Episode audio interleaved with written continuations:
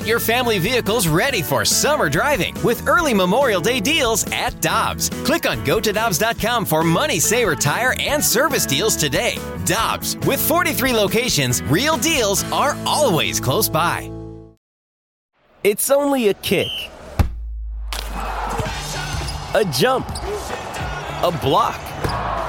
It's only a serve. It's only a tackle, a run.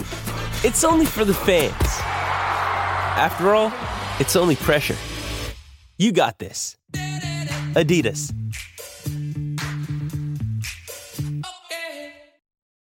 Time now for the BK and Ferrario podcast, presented by Dobbs Tire and Auto Centers on 101 ESPN.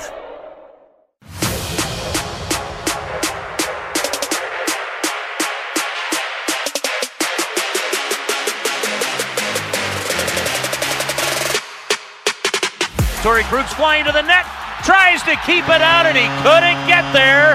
It goes down the ice off McMann, and a guy who was not supposed to play tonight enters the game as a late entry and gets a hat trick, an empty net goal for McMann, and a 4 1 Toronto lead. That's what it sounded like right here in your home of the Blues 101 ESPN last night. It was a rough one. I mean, there's no other way to describe it. Just a terrible performance all around by your St. Louis Blues. They looked completely disinterested. They looked like they forgot they had one more game on the road trip. Like, oh, we did we did it. We won back-to-back games starting out this road trip. Our second half of the season is ready to go.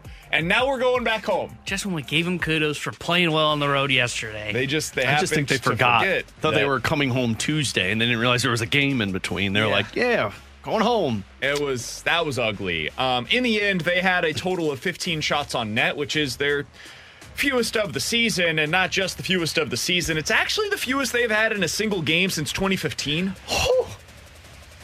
It's not what you want. They had more shots blocked by Toronto than shots on goal. Yeah, and this wasn't one of those games where like you have seven different shots that hit the post. They just were almost never in the offensive zone. They would get it in there, and they, they really struggled to get through that neutral zone, whatever it was that the Toronto was doing. It it didn't seem to go well. They weren't the doing Blues. much, if that's what you're wondering. I didn't know if there was like this brand new defensive structure that was put Yeah. into place last night that the Blues had never seen before. Toronto was running this new this new system called Survive because our best defenseman is out for five games. Yep. And the you know two of their best Yeah, forwards our also out. Selke for, uh, forward, Selke Trophy candidate every year is also not playing in this one. That's called uh, Survive, and Toronto did. Yeah, Not only did they survive, they thrived last night. Uh, That Yeah. Robertson cat, uh, you said it's Jason Robertson's brother. Brother, yeah, Nick Best Robertson. player in the NHL. I don't want to hear any arguments otherwise. I know that technically Auston Matthews played last night. I don't remember him ever doing literally anything in that He- game. He got two shots on goal in the final three minutes of the game. The Blues all the Blues almost snapped a streak of every game this season. Auston Matthews has a shot on goal, and they lost. It didn't matter though because they had this Robertson cat who I'd never heard of prior to last night. Really, Oh man, and he they got the superstar, amazing. the uh, future Hall of Famer Bobby McMann.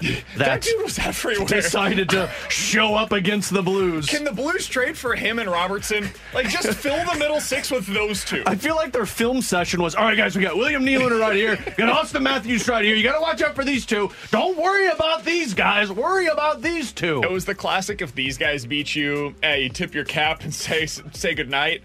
Well, they did. They, not only did they beat you, one of them had a hat trick by the end of the night. It. I, I thought we were done with this. I think that was my biggest takeaway from the game, Alex, and it was what was most disappointing to me. I didn't think that we were going to have these kinds of stinkers coming out of the break. Now, I know they did it right before the break with the game in Columbus, but then they came out and, like, everything you wanted to see in the first two games on this road trip, you saw it from them. They go up to Toronto. I thought they would be inspired. Like, you've won two straight games. You're going to the mecca of the NHL in Toronto, where, like, this is where you go if you want to be recognized as a really good team. Play well against Toronto. That's the way to do it, man. Even if it's a performance that doesn't match what, it, what you've done the rest of the year, the NHL hockey community, whether it's media, players alike, they watch those games. They see what Toronto is doing. And so you, by virtue of being against them, will get eyeballs. And they went up there and I, I think played maybe one of the five worst games that they've played this Yeah. season. Uh, just brutal, man. Yeah. Every possible way. They, to me, that this was one of the games, just like the Columbus Blue Jackets, the Blues still have a focus problem. And what I mean by that is like when you look at the best teams in the NHL, they know that you can't take a night off. They know that regardless of who the opponent is, a team that's in the bottom of the standings, a team that's in a eight game losing streak, if we show up and, and half ass it, they're going to bring it to us. And what's so odd about that is there were two games coming out of the All Star break that I would have thought the Blues would have fallen victim to there with the Buffalo Sabres, a team that is out of the playoff race. The Montreal Canadiens, a team that's the seventh worst team in their division. But instead, the Blues saw that a team was without their best defenseman in Morgan Rielly. A team was without two of their best forwards in Mitch Marner and John Tavares, and a team that had a AHL goaltender as the backup with Samsonov in between the pipes. That game felt like the Blues said, "Ah, well, this team's in shambles. All we got to do is just go out there and put 50% of the effort in, and we'll find a way to push back." And they didn't do it. The problem was the Toronto Maple Leafs, what they forgot was the Toronto Maple Leafs came into this game losing to the Ottawa Senators. They've lost two of their last three. They were a little pissed off that their best defenseman got five game suspension, which probably wasn't deserved in their eyes. They were a more desperate team than you.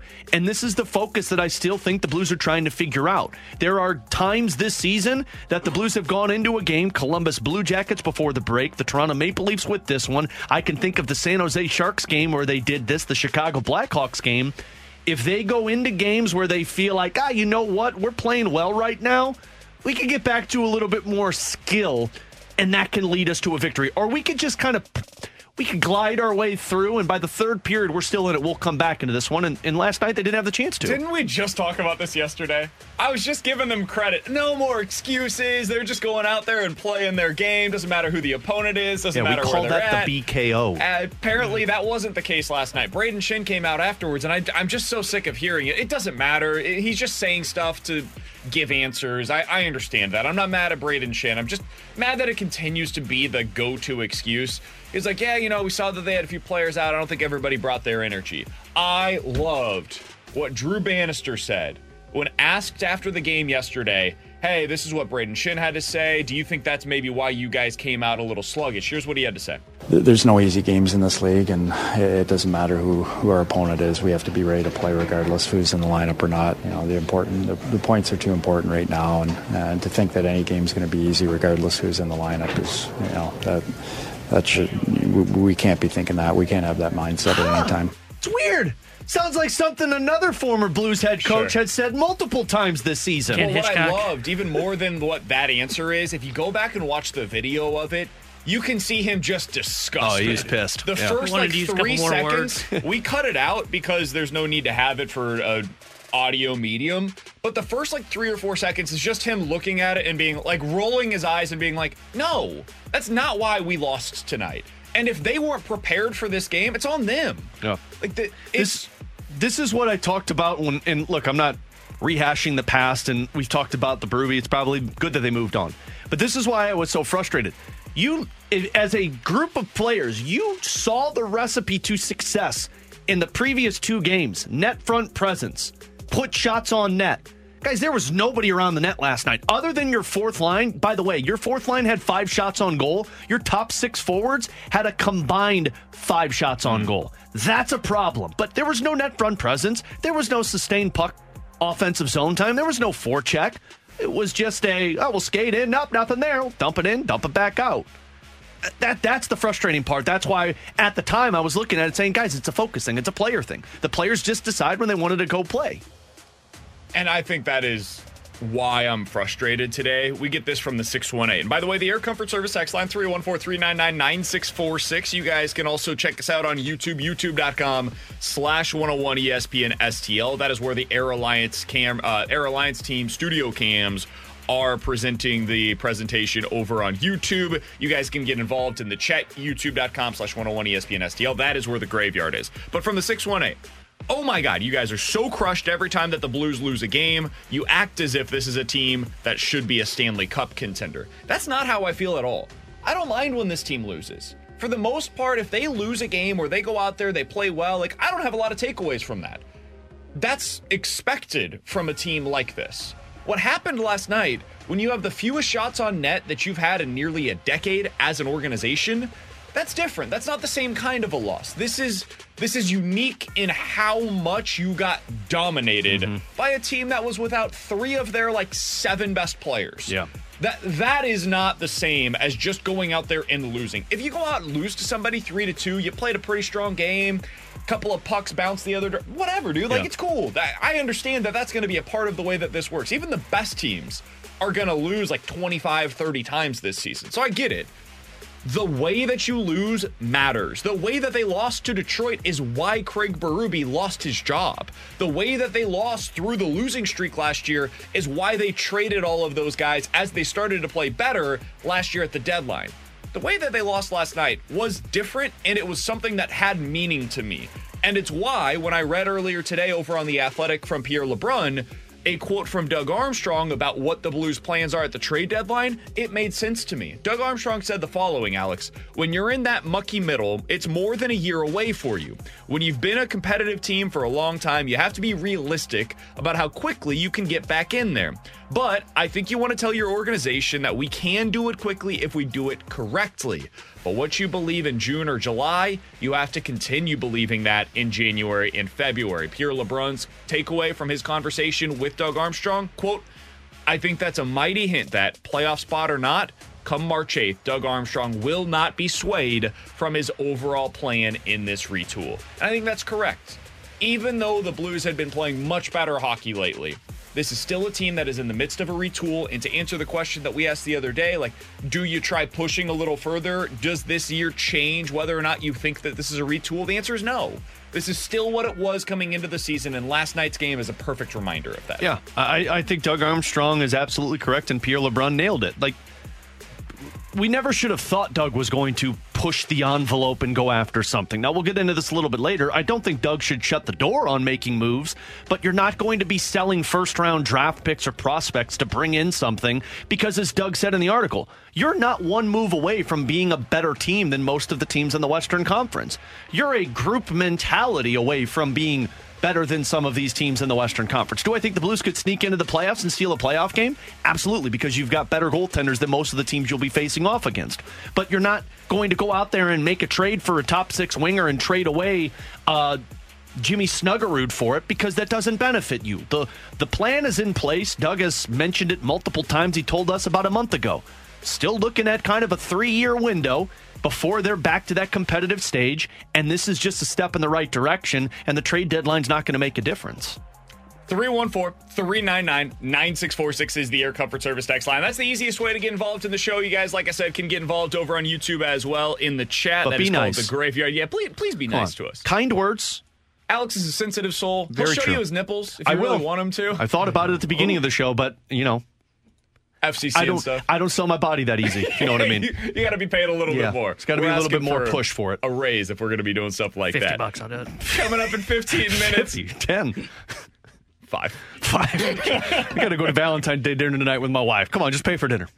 NFL Quick Hitters is coming up in 15 minutes, but coming up next, guys, we got an update on Yadier Molina and what his role is going to be for the Cardinals early on in spring training. We'll tell you about it next year on 101 ESPN. We're right back to the BK and Ferrario podcast, presented by Dobbs Tire and Auto Centers on 101 ESPN.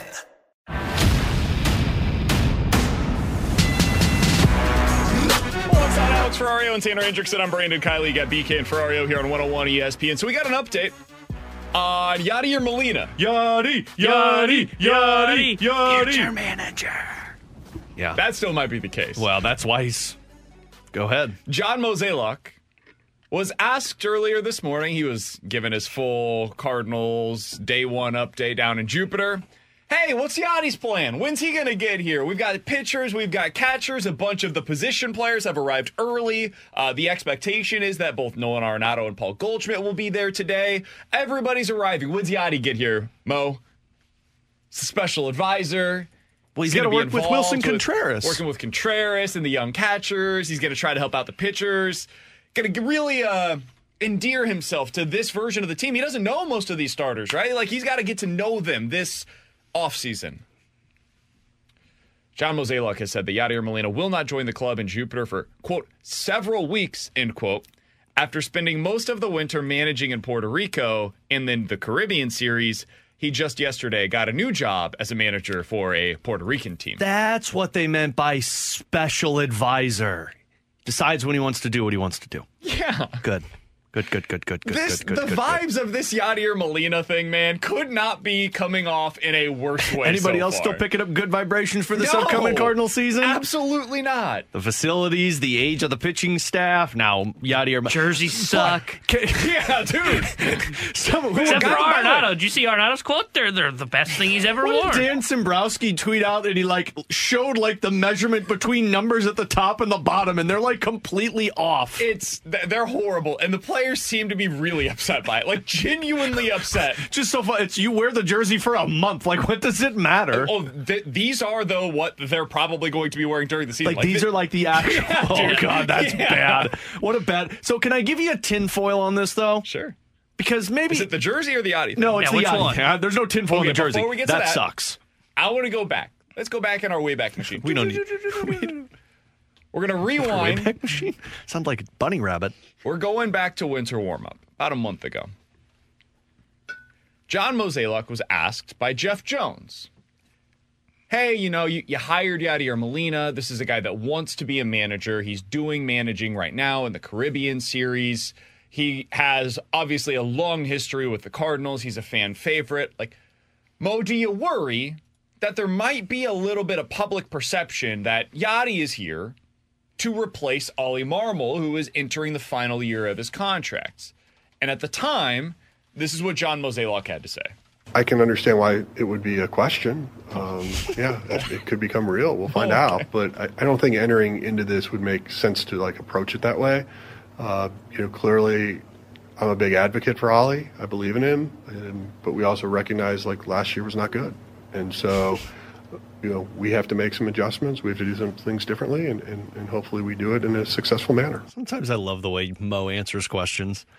So he had that, and now he's saying, "Yeah, Yadi will be here in a few weeks." Like we have, what is it, six weeks of spring training in total? Yeah, essentially. a little less than that with like actual stuff taking place. He'll be there when they're ready to go to LA. This is the time that you would most want Yadi or Molina to be around your team because this is the time where you can really have him like instilling his values of like what it means to work hard and hey, let's work on this pitch. Blah. And instead, he's gonna. I, I don't blame him for it. I'm not mad at Yadier Molina, but it's just a reminder, man. All of this is nonsense. All of it. Yadi is going to be here, as you said, Alex, when he wants to be here, which might not be very often. The odds are definitely in favor of him, like being here for maybe three weeks out of this next year. And I, I just find the whole thing to be really strange. And the more I think of it, the more it feels like what the Cardinals did is, hey, let's get him on the payroll so he doesn't take a job elsewhere. Yeah. That way, just in case something goes wrong, we've got him here. Yeah. Alex, what's your 10 Yeah, I mean, like, let's not make a mountain out of a molehill with something like this. Like, he's a special advisor, and Yadi does what Yadi does. We saw that his final season in St. Louis. My my tinfoil with this is let's let's stay in that way back time machine that you were in, BK. Uh, when you were getting into radio, when you were a young young child, Young lad. young lad, scrapping lad, scrapping, strapping doesn't Strapping? matter. I don't know that I would call myself Bef- strapping, but you Still know, aren't, but it's fine. I was a lad nonetheless. Come on, it's Valentine's Day, man. Show some love. But before you got a job in radio, they would tell you you got to go get some experience. You got to go get some life experience. You got to figure out what this job entails. All right, now fast forward. Mo's essentially telling or Molina, like, hey, man, go learn about being a manager elsewhere before you take this job at the All Star break because you're going to be our manager at the All Star break. So go get some experience. You were with Team Puerto Rico. You won. Congratulations. Wait, you got another opportunity to go be a manager? Eh, go take that. Show up at spring training whenever you need to. We don't need you for spring training. Oli can handle that. It is weird, right? Like, I'm not trying to make a mountain out of a molehill. I'm really not. The Cardinals do this for themselves. They did it with Willson Contreras. They did it with Tyler O'Neill. Although that one, I, I Oh, that were- one went well. Totally right about. But like, and then they did it going into the offseason with the pitching. Right? Hey, we need three starters. No, we need two and a half. No, we need three. And let's get geriatrics to be in our rotation instead of you know getting guys that are 30 years old. They they do this to themselves. And I, I like the Sonny Gray signing. I thought it was a really good one. I like one of Kyle Gibson or Lance Lynn. Didn't love signing both of them, but Can whatever. you pick one already? That's you keep a- going. You keep always just- just, saying two. Yeah. Pick your favorite Yeah, that's one. just saying you like one of your kids. Yeah. Which one do you really like? I, I would have gone Kyle Gibson. I, I think Kyle Gibson made more sense. gone But they Lance clearly wanted the leadership of the Lance none. Lynn side of things. So whatever. If that's what they preferred, I got no problem with that. But I would have then waited to find out, hey, is the market going to come back to us on one of Montgomery or Snell? Because if it does, let's like let's explore that a little bit because those guys are way better than what we can get elsewhere on the market right now. They continue to do this always. And Alex, I left myself open to the notion that hey, maybe this year's going to be different. They won 70 games. It was the worst season in 30 years. I think you yelled at us and told us they, they, they'll learn from their mistakes. Not us, you. I yelled at you. Well, you and I was that a lot. wrong. I was loud wrong on that subject. And so now, as I continue to follow the breadcrumbs, because they left the breadcrumbs for you if you were willing to listen going into the offseason about, hey, hmm, not the big starters, but you know, we'll get like Sonny Gray. Got big If I starters. follow the breadcrumbs here, it sure feels like you're not wrong about what you're saying here, Alex. Hey, go get some experience. You're going to be our next manager. I like Oliver Marmol. I think he should be the manager of the St. Louis Cardinals. I think he did not do a great job last year, but that was not his fault. I think the roster was a mess, and nobody was going to have a lot of success with what was in place last year. And now you've got this as the backdrop to the start of the season when the entire camp by Oliver Marmol has been labeled Camp Trust. I can't trust what they're doing right now with Yadier Molina. It feels like there's some backstabbing that's taking place for the manager of the St. Louis Cardinals leading into the 2024 season. So it's just, it's a really weird thing that this is the way that everything is beginning when all of it was supposed to be like, hey, let's have a come to Jesus moment. Let's all get on the same page, pulling the rope in the same direction. It feels like there's already ropes that are being pulled in opposite directions, and we're on literally day one of spring training. It's crazy. Last year felt like a soap opera. I have a very strong feeling that this year is also going to feel like a soap opera. I feel like the Cardinals are going to be the talk of Major League Baseball and not in a good way at the beginning of this season. And everything's going to be surrounding it. You're going to be talking about Yadi. You're going to be talking about how much pressure's on Oli, some of the new faces, and then underperforming guys, and then this and that and that. It's going to be Days of Our Lives St. Louis Cardinals edition, and I'm not sure they're going to be able to navigate through it for three months. And what's going to happen is Yadi's going to come in at the All Star break. Everybody's going to act like he comes in to save the day, and then it's going to be they make a push at the end, and the Cardinals will pull the same old stuff that they typically do and say, "Oh well, we if we would have done what we did in the second half and the first half, well, we probably would have gotten to the playoffs, but it'll be something we could build off of." Like the narrative writes itself for you guys. Man, I, I wish I could even say like I disagree, but no, it's hundred percent that it all just just feels off. And, and for like what BK said, where it is supposed to be like, hey, we're all pulling in the same direction. We we learn from the blunders of our PR nightmare we created by ourselves last year. It, it's back to feeling like the same old thing, and it's not just you know the PR from the front office and what this says. It's also hearing already kind of the uh, upset of the players and kind of what feels like excuses of the locker room's a mess. You know the jerseys suck. Like it all just feels like it's going to snowball to where April's going to be a disaster, and then you're just going to see them really panic, and then who knows? That may be it may not even be the All Star break before you see Yadi. Da da da da! Yadi's here. Well, that's not the only thing Mo said today. Oh, great! He was also asked about his pitching going? Oh. staff and oh. specifically the age of his pitching staff. did he pu- did he pat himself on the back? Of course. I did a good job, guys. Quote, unlike our upcoming presidential election. Oh. editorial note here. Oh, God. Mo, where are you going here? Please, Mo. he no. continued, I am not overly concerned about the age in this current state. I do feel like what we missed a lot last year was experience. When you're trying to take on or take or tie age and experience together, it's usually pretty common. Going down that path, we knew it was likely that we'd end up with an older staff, end quote. Alex, Brandon. Most. I can't with this guy, man. Some of the stuff he says.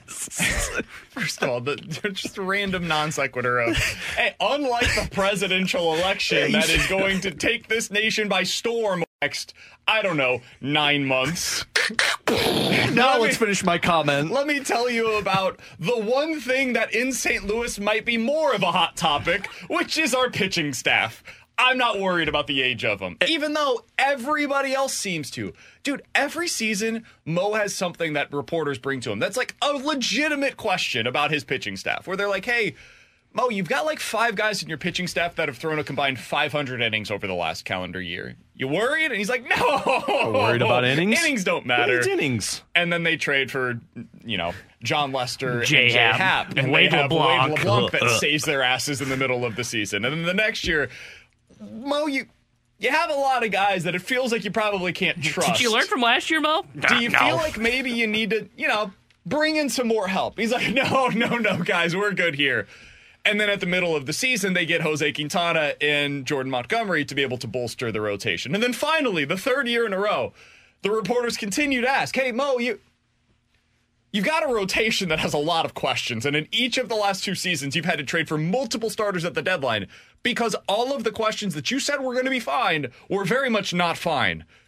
Do you feel like maybe you should have added another? No, no, no, no. And then they win 70 games. And so now, as he's asked about the age of his rotation, instead of admitting, like, yeah, it's something that might be a concern, we're not worried about that. Might be an issue for the president, not for our pitching staff. What is so poetic about this on. is Mo is saying he's not concerned with age when when literally the down spiral of your season last year was the age of your pitching staff. Yeah, Adam Wainwright, Father Time finally won against Adam Wainwright. And the funny thing is, is like, you know, it's not like I'm just saying that because Adam Wainwright was, what, 41 or 42 last year. Guys, I want to bring up a current Cardinal that was a former Cardinal at one point as well, and Matt Carpenter, whose Father Time beat him at age 33 and 34 and 35. And the Cardinals said, and then the Cardinals brought in pitchers, which is the most volatile position in the game, that are in that age range, and said, "Nah, it's fine." What? I uh, Got this text here from the I six one don't like this Cardinals team already. Got this one. I'm out. Do you guys ever talk positively about any St. Louis major team, or is it just the Chiefs?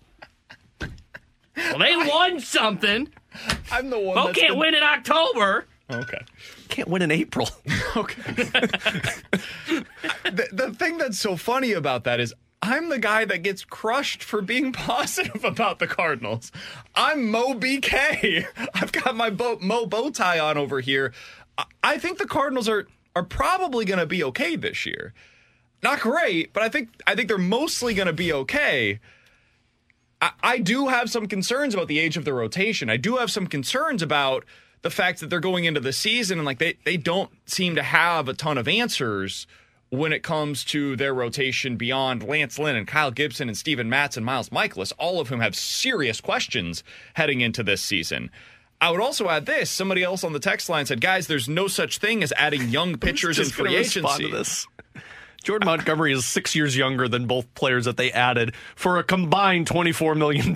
Jordan Montgomery and Blake Snell will very likely end their next long term contract before the age in which Lance Lynn and Kyle Gibson will pitch for the Cardinals this year. you can get not not young guys, like you're not going to get a 25 year old in, in free What'd you trade agency that's a starter, but you can get guys that aren't 36 or 37 which is what the Cardinals decided to add this past offseason. It sounds like Justin Verlander's got a shoulder issue that's going to prevent him from starting out the season uh, this year. Guess what? He's old. Zack Greinke is not going to pitch as of today. Adam Wainwright not pitching as of today. I haven't seen it. Rich Hill's not starting for somebody, right? No. He doesn't have a job right now. Um, Max Scherzer, do we know? Is he going to start the No, season? he's going to miss He's- due okay. to a back injury. The pitchers that will start on opening day that are older than Lance Lynn are Charlie Morton, and that's it. like that's the end of the list. That started at least 20 last games a year. year ago. Guys that are older than Kyle Gibson that are expected to be a part of a staff on opening day. Lance Lynn, part of you. Uh, Charlie Morton, Yu Darvish, Wade Miley, Carlos Carrasco. You have two of the seven oldest starters in the league. That's the two guys that you signed. So let's not act as if there was no other opportunity to go out there and add somebody that was younger. They not only went to the de- went to the market and said we need experience. They went to the market and said who are the oldest pitchers that are available that we can get for the shortest deals possible. That's who we want to add to the Cardinals rotation. They could sell you it otherwise. That's what they did, and that that's the way that they went about their offseason. All right, coming up next. Yeah, let's start being a little bit more positive. What's Let's coming up next? Some NFL quick hitters. I got to Oh, uh, talk positive Chiefs. about the Chiefs here on 101 ESPN. Hey, it's Kaley Cuoco for Priceline. Ready to go to your happy place for a happy price? Well, why didn't you say so? Just download the Priceline app right now and save up to 60% on hotels. So, whether it's Cousin Kevin's Kazoo concert in Kansas City, go Kevin, or Becky's Bachelorette Bash in Bermuda, you never have to miss a trip ever again. So, download the Priceline app today. Your savings are waiting. Go to your happy place for a happy price. Go to your happy price, Priceline. This episode is brought to you by Shopify. Whether you're selling a little or a lot, Shopify helps you do your thing, however you cha-ching. From the launch your online shop stage, all the way to the we just hit a million orders stage. No matter what stage you're in, Shopify's there to help you grow. Sign up for a $1 per month trial period at shopify.com slash special offer, all lowercase. That's shopify.com slash special offer. We're right back to the BK and Ferrario podcast, presented by Dobbs Tire and Auto Centers on 101 ESPN.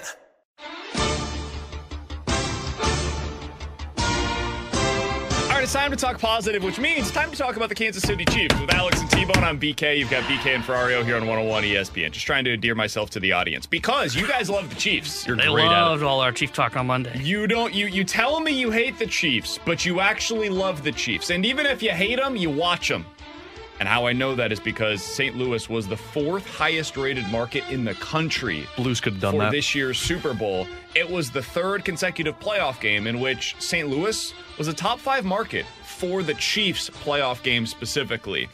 Alex, the highest rated markets in the country for this one. No surprise, Kansas City was number one. That's what you would expect. At number two, you had uh, Pittsburgh. At number three, you had Cleveland. And then after that, it was St. Louis tied with Milwaukee and Denver. So they hate watching? I think it's a little bit of both. I think you have some in St. Louis that watch the Chiefs because they hate them. And I think you have a lot of people in, in St. Louis that watch the Chiefs because either they have adopted them as a fan base or they have always liked the Chiefs. I think there there's some crossover in Kansas City with the Cardinals where there are Cardinals fans that live in Kansas City because why would you root for the Royals when you can root for the Cardinals is basically what they would say. I- think there's some of that here in, in St. Louis as well, where people just like they, hey, look at that. That team looks really fun. I, I'm gonna root for them. So I think there's some of that as well. And then I do think there's some like, hey, I just really love football, man, and that team is a potential dynasty. Now I believe at is a dynasty. I do find it interesting though that here in St. Louis, fourth highest rated market in the country. What do you make of it? I, don't find it that interesting. I, I think there's a group of people that like to act as if they despise the Chiefs and, you know, "Ah, I hate football, blah, blah, blah. And I'm sure there are some that do, but I think a majority of people in St. Louis still at least enjoy watching football, especially when it comes to the Super Bowl. And when you got Kansas City, it's so funny because I was watching it on Sunday uh, with my family, and my mom was like, You're not rooting for the Chiefs? And I said, Well, no, I hate BK and I want to see him be upset. And she goes, How do you not root for the team that's in your state? I'm like, I don't know. I just don't like BK. But I think there are a lot of people that feel that way. Not that they hate BK. No, that too. Well, that I they, was gonna they that root for like a popular opinion Kansas City team because if you're watching football, you're going to root for the team that's at least within close vicinity. Yeah, I, I think it is a lot of either you you like the Chiefs, you kind of hate watch them, or we're looking for the 49ers, or or you're like someone like m- me who's more of a neutral fan. I mean, I'm still a Rams fan, but more neutral to all the teams. And then the reason you're invested, why? Because you played a lot of fantasy football wherever you were, you know. So in the regular season, you're kind of locked in, and then you get to the playoffs, and you just want to see how it ends up panning out. So. I, I find it interesting. I was surprised that uh, St. Louis was fourth. I figured they'd be pretty high up on that Sure. list, but I, I was a little surprised that it got all the way into the top five. Somebody said, guys, let's be honest, you're reaching here. It's the Super Bowl. That's why people watch it. Nothing more, nothing less. That would be Super the case Bowls if it every was- year. And it would be the case if it was only the Super Bowl, where these numbers were indicative of St. Louis being a bigger market for the Chiefs than others across the country. St. Louis was a top five market for the Kansas City Chiefs playoff games in every single round this year in the postseason. That that is indicative that there is something that is happening here in this market, whether we like it or not. Like I, I, I don't really have a take on whether or not you should be rooting for the Chiefs. I, I don't care if you guys hate the Chiefs. That's totally fair. Like if you still have a vendetta against the NFL, I get it. I don't blame you for that whatsoever. But what I do think is happening here is like there is a decent portion of our listening audience right now that has adopted the Chiefs for one reason or another. And if that is going to be the case, then to answer the questions that we've had over the last week or so, like, hey, are you guys going to continue talking about the Chiefs? As long as they're good, yes. I'm not going to pigeonhole them into our conversations just because I like the Chiefs. We don't talk about the Royals on this show because they don't matter. They're totally irrelevant. Now, we do talk on this show a decent amount about the Dodgers and the Phillies because they matter. They're relevant here in St. Louis to what the Cardinals are doing. And the same thing is true about the Chiefs. They matter on a national stage just like the 49ers do, the Eagles do, etc. So yes, we will continue talking about them, but not because they're local, because they're relevant on a national stage. Speaking of the 49ers, Alex, they've got some big decisions this offseason to make. May- maybe most notably is what they're going to do with Brandon Aiyuk. And this situation could be the latest reminder of how hard it is to maintain a Super Bowl roster. His brother was on Instagram the other day saying how he wants to get out of San Francisco and he wants to be a Las Vegas Raider. He wants to be done there. This is his final year of his contract. Now, the 49ers have said publicly, we would like to keep Brandon Aiyuk. We want him to be part of the core moving forward. Alex, how do you view this situation moving forward? And if you're the 49ers, if you could get a first round pick for Brandon Aiyuk, do you consider taking that? Yeah, I think you have to. And I know it sounds crazy to say because Brandon Aiyuk arguably is their best wide receiver. And I know because of Deebo Samuel, but Deebo's just so inconsistent now with health that you just can't rely on him. But, and I know I make fun of the Cardinals about this, in this situation for football players, if a guy doesn't want to be there, man, he checks out and doesn't play. And if you don't believe me, watch Stefon Diggs with Buffalo this year. Like, checks out and doesn't perform. So if you're San Francisco, you've got a window that you need to capitalize on before Brock Purdy starts demanding money. So if I can get a first round pick, or maybe I can get another wide receiver elsewhere, I, I got to capitalize on it if Brandon Aiyuk doesn't want to be there. If he wants to go to Vegas and Vegas is going to give me their first round pick, sure, make the trade and then go into the draft, see if you get a wide receiver and reset the clock financially with that, or maybe turn that first round pick into another wide receiver on another team. They would do essentially what the Vikings did with Stefon Diggs, Right. to your point, prior to they drafted Justin Jefferson with the Diggs pick. Yep. So you could you could potentially And where does start over. Vegas pick? Ah, they're they're pretty early. I think they're like top fifteen So, this year. and I don't know if you get that for Brandon Aiyuk. Maybe something else has to go in there, but It would be really interesting if Vegas traded Davante Adams That would and be a then good one. traded for Brandon Aiyuk and ended up kind of coming out in the wash, right? Like maybe you trade Davante Adams. I don't know who the teams are this offseason have the most uh not- have the most cap well, not space. Kansas City. but I I would be interested to see him in like Washington, especially with Washington now getting a, a top three pick at the quarterback position, or trade him to New England. Maybe they've got a quarterback that's going to be coming in this offseason. and then that that team ends up with Brandon Aiyuk. Maybe they draft a quarterback as well. Could be an interesting way to go about it. Yeah, see, I, I wouldn't trade Aiyuk. I, if I'm San Francisco, I, we mentioned this uh, Monday, I think it was, BK. Next year feels like their last kind of all in year before things get really difficult when cap space really starts to crunch on them. So if I'm San Francisco, man, I'm holding on to Aiyuk, and I understand what Alex is saying of like, you see guys check out. Man, he's got to still prove it next year because he will be a UFA at the end of the year. So he cannot check out if he wants his big payday. So if I'm San Francisco, I'm saying tough luck, man. You're back here, and we need you to go win a Super Bowl. All right, next thing up here, we are talking about the Chiefs, but more we're talking about who they should play. Week one is the big game every year, right? You got the Thursday night football game. The Chiefs will be getting their rings. They do the whole ceremony, all that nonsense before the game. But it is a big game every year. Last year, they put the Chiefs against the Lions. It ended up being a potential Super Bowl matchup that we could have seen a week ago. Alex, who do you want to see the Chiefs play in week one? I'll give you the options. These are the, from top to bottom, the most likely to least likely, according to Vegas, week one opponent. The Chargers, the Ravens, the Cincinnati Bengals, the Houston Texans, Raiders, Broncos, Bucks, Saints. Who would you most want to see the Chiefs play in week one? Houston? Texans. I want to see the GOAT versus the young buck. I want to see CJ Stroud versus Patrick Mahomes, especially depending on what the Texans do this offseason. That's that's that would be my ideal starting kickoff to the NFL season is the Kansas City Chiefs versus the Houston Texans. I would go LA Chargers. I want to see the new new look Chargers under Harbaugh with his new squad, Justin Herbert. This is supposed to be the year where the Chargers finally get this turned around because they got rid of their Achilles heel and Brandon Staley. I want to see them in week one because they play the Chiefs real well too every time. So that's that's the matchup I want to see. So a lot of people are saying, what what about the Bills?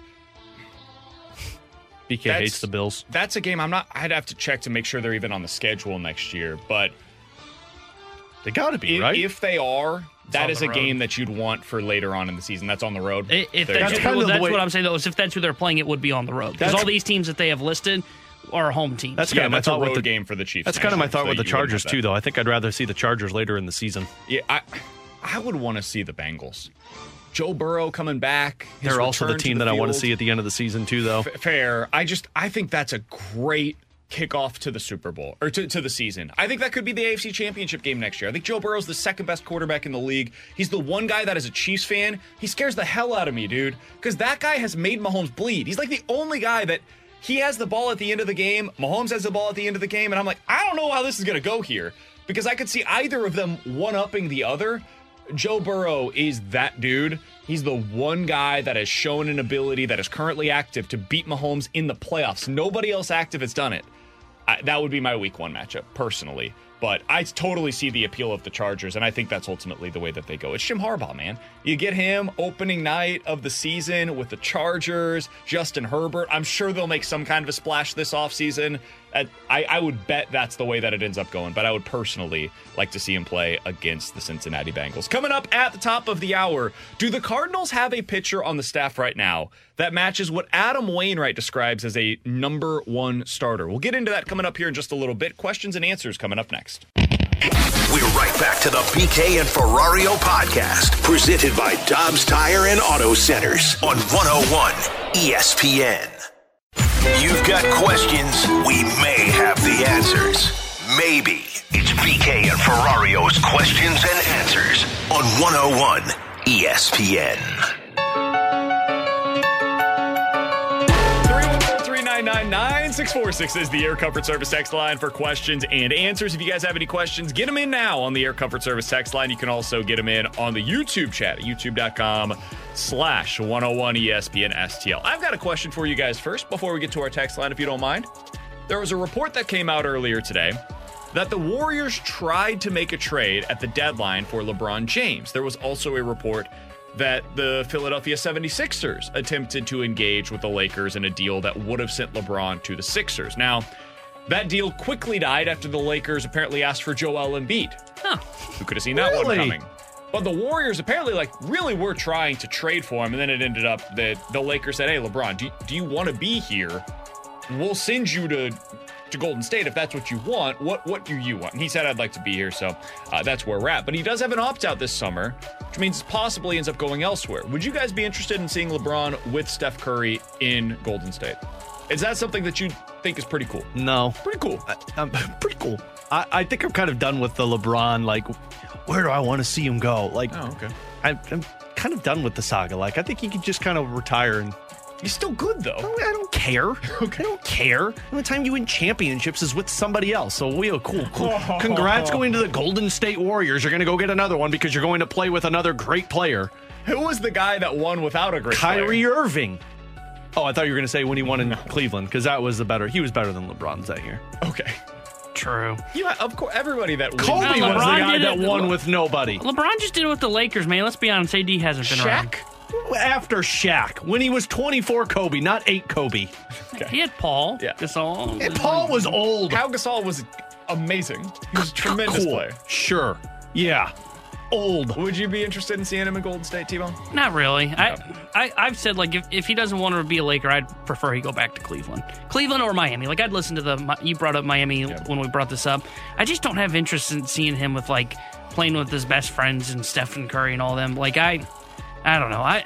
I am a little disappointed though that he turned down a trade because if I'm LeBron, man, you're not winning anything with the Lakers. That Yeah. team stink, stink, stunk. I think he doesn't want to move in the season. Oh, so in, tough. No, he's in LA. Like wh- he wants to retire or not retire, but when he's done, he's going to be invested in the the movie scene, Hollywood scene. So he's already there. So if you're going to trade him, trade him to the Clippers. Oh. Don't really think that makes a difference. Their team stinks, stinks, stunks too. They're good. They're good this year. I They're don't know. old just as I the don't Lakers it. I- are. j- to, to be clear, I don't believe in it. I would absolutely not bet on them to win a title. I don't trust Isn't them to that stay Paul healthy. George and Kawhi?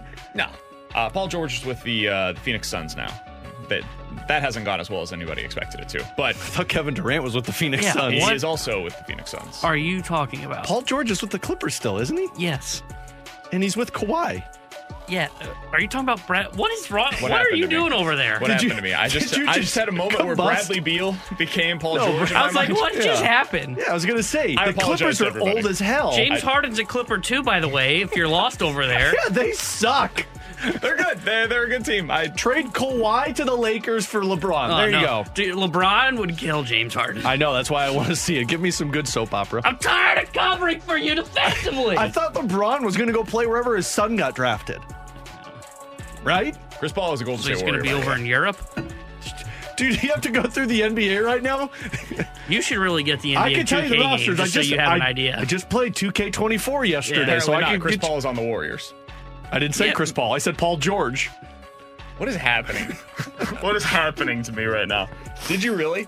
yes. Paul George, Kawhi Leonard are the Clippers. And then you're like, the Suns. This is Chris Paul. No, Bradley Beal. Are you having a stroke? I think I am. I don't It's not that hot in here. Take your shirt off for It's, people. it is so. Did I, I think maybe it's this spot, like these spot. Oh, we turned on all the extra lights. That's what it is. We've got the spotlights on today. We need to go to break. This guy is mentally combusting right now. He's I am drenched in sweat right now. Like legitimately what's drenched happening. in sweat right now. I'm hot. Well, I don't know what it is. Well, maybe it's where I'm at. No, maybe it's these lights. Yeah, these lights are hot right now. Maybe it's Chris Paul. Wait, I thought Bradley Beal was there. You said Chris Paul. Listen, I, I- everything you're saying right now is fair criticism of me. All right, uh, let's go to the text line 314 399 Are you 9646 sure? is the Air Comfort Service text line. We'll do this quickly. From the 217, guys, what are your thoughts on the new uniforms that the Cardinals are apparently wearing this year? Well, The ones Glad- that the numbers aren't uh, diametrically centered, they look great. And by great, I mean cheap. yeah, yeah. They kind of Like- they kind of look cheap, and uh, I think the players made it well known outside of Arenado. Um, Arenado's trying to be positive. yeah, well, it's kind of sponsored, and they don't look great. I think they'd look better if They, they, look got. terrible. Can we be honest? They look horrific. I think they look better if they went with jerseys. that's basically what they are. I would Start love a game in, like, shorts. jerseys. The Cardinals Shorts. apparently had to fight to get the stuff stitched on. They, they just wanted What'd to they do, press super glue? on. You know, your your friend's mom has the. I say, my mom- my the wife's got a t-shirt. Cricut. It- it's basically the t-shirts that you just press everything on. That's what the new jerseys are. It's awesome. Go It's baseball. shocking. Go baseball. all right. Coming up next, do the Cardinals have what Adam Wainwright describes as a legitimate number one? you know starter? he's not on the team anymore, right? Yeah, you know he doesn't play with them right now. Just now. making sure. He's a country artist now. I've got Major League Baseball there. taken care of. Apparently, my NBA uh, knowledge memory uh, needs a little bit of work. All right, we'll get into that coming up next here on 101 ESPN.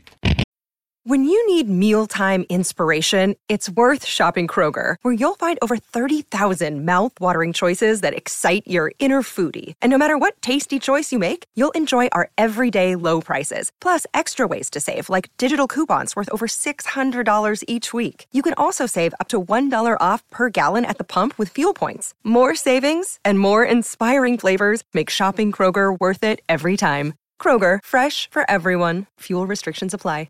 With threats to our nation waiting around every corner, adaptability is more important than ever. When conditions change without notice, quick strategic thinking is crucial. And with obstacles consistently impending, determination is essential in overcoming them. It's this willingness, decisiveness, and resilience that sets Marines apart. With our fighting spirit, we don't just fight battles, we win them. Marines are the constant our nation counts on to fight the unknown. And through adaptable problem solving, we do just that.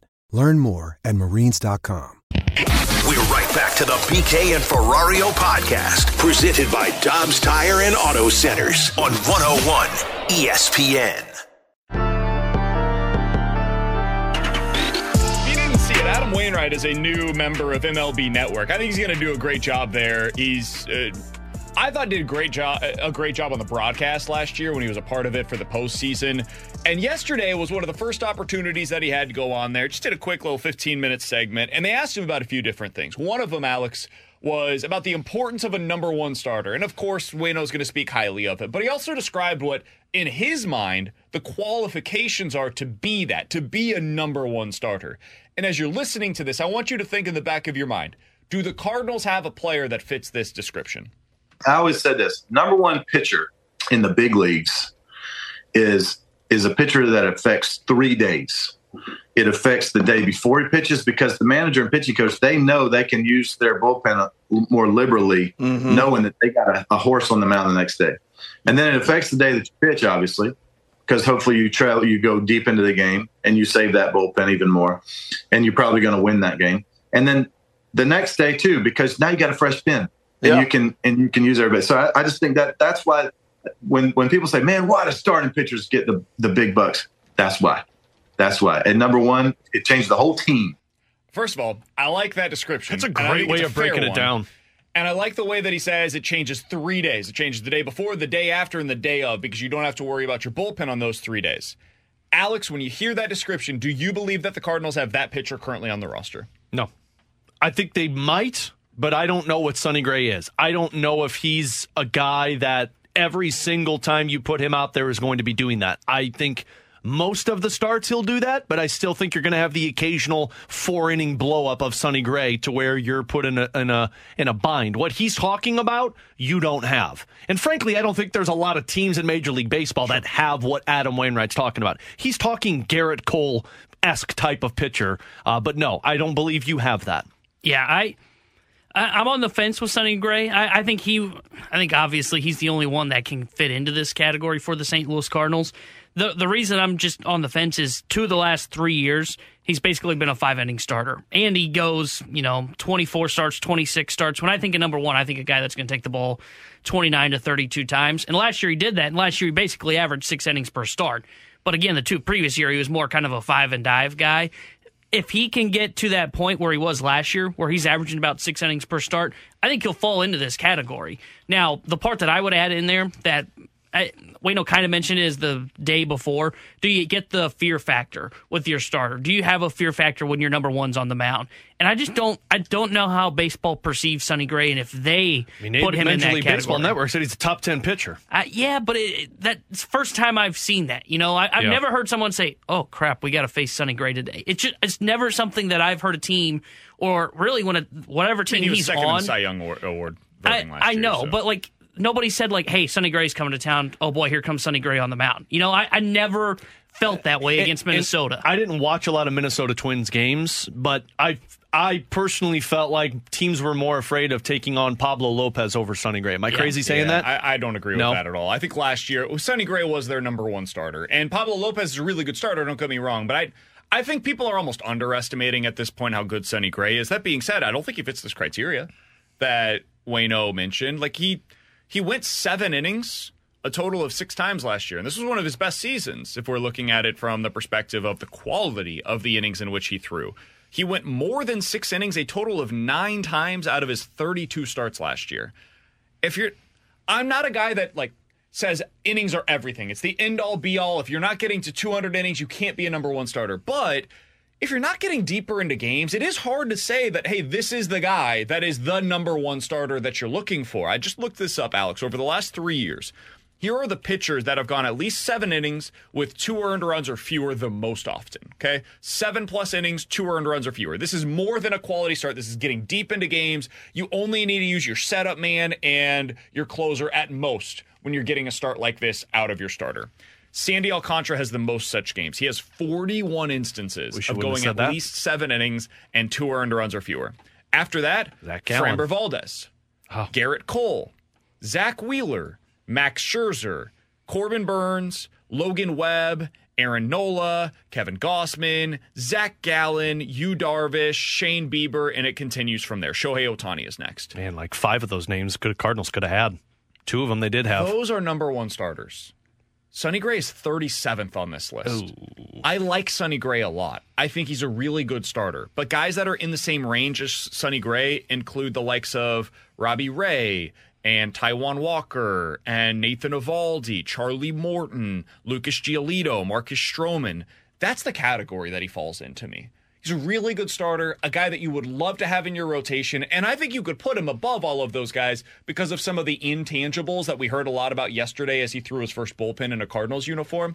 If you want to pay for some of that, cool. I got no problem with it. But that doesn't make you a number one starter just because you have that. You've got to have these other things. And it's why we talk so much, Alex, about Framber Valdez. If he was truly going to become available, that's a number one starter. That's a dude that has done it in the playoffs. That's a guy that gets you seven plus innings when he's going out there in the regular season. He's got the everything that you look for in a number one. Framber Valdez has it. It's not Sonny Gray. He's a really good starter. I like him. If he has to be the number one starter for you, I think you can win. But that means you better have a good number two. Because if you're going to be a little below the rest of the number ones across the National League, I better be every bit as good, if not better, when it comes to my number two starter. And the Cardinals are weak at both. That's that's the problem going into this upcoming season. Yeah, and I think that's going to be the problem for this Cardinals team until they address that number one ace pitcher. And I'm still very skeptical they have it in their system. So you're going to have to make the trade for it, or you're going to have to hope that you draft it in this upcoming draft when you're picking in the top 10. So the next thing that Wayno was asked about was the guys that are still left on the free agent market. They said, hey, Wayno, you pitched with Jordan Montgomery. You were part of the same rotation together. You've seen a lot of Blake Snell over the years. What do you make of the fact that both of them are still available in the open market? And that's the guy you want on your team.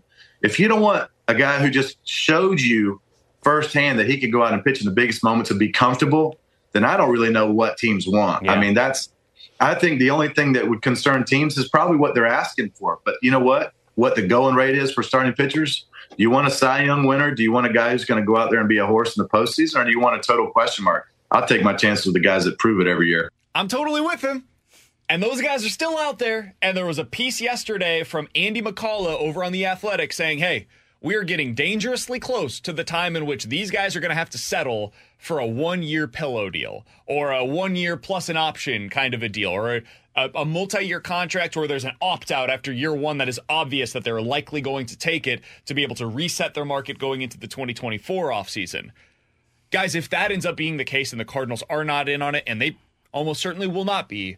That is why I think it was a mistake early on in the offseason to sign both Lynn and Gibson because it eventually takes you out of these discussions. You can't really get in on the conversations for Monty and Snell because you have already allocated your resources towards those two older starters that are now locked in to your rotation. So I I don't think the Cardinals will be a part of those negotiations. They absolutely should be, though. They should be talking to at least one of Monty or Snell to find out where you guys at. And if they end up signing five year deals, fine. Uh, they, they weren't going to be a part of those conversations. But if they sign a pillow deal and it's not even a conversation here in St. Louis, I view that as a massive mistake. Yeah, I, I think they deservedly should be blasted if they're not in the conversation. If one of those guys signs for a one year deal with a player option after it, because that's what the Cardinals are missing. And frankly, I think the Jordan Montgomery route is the part that's so surprising that they haven't at least had the reports of like, yeah, they've checked in on it and that's been about it because you you had the guy in your system. You saw how impactful he was.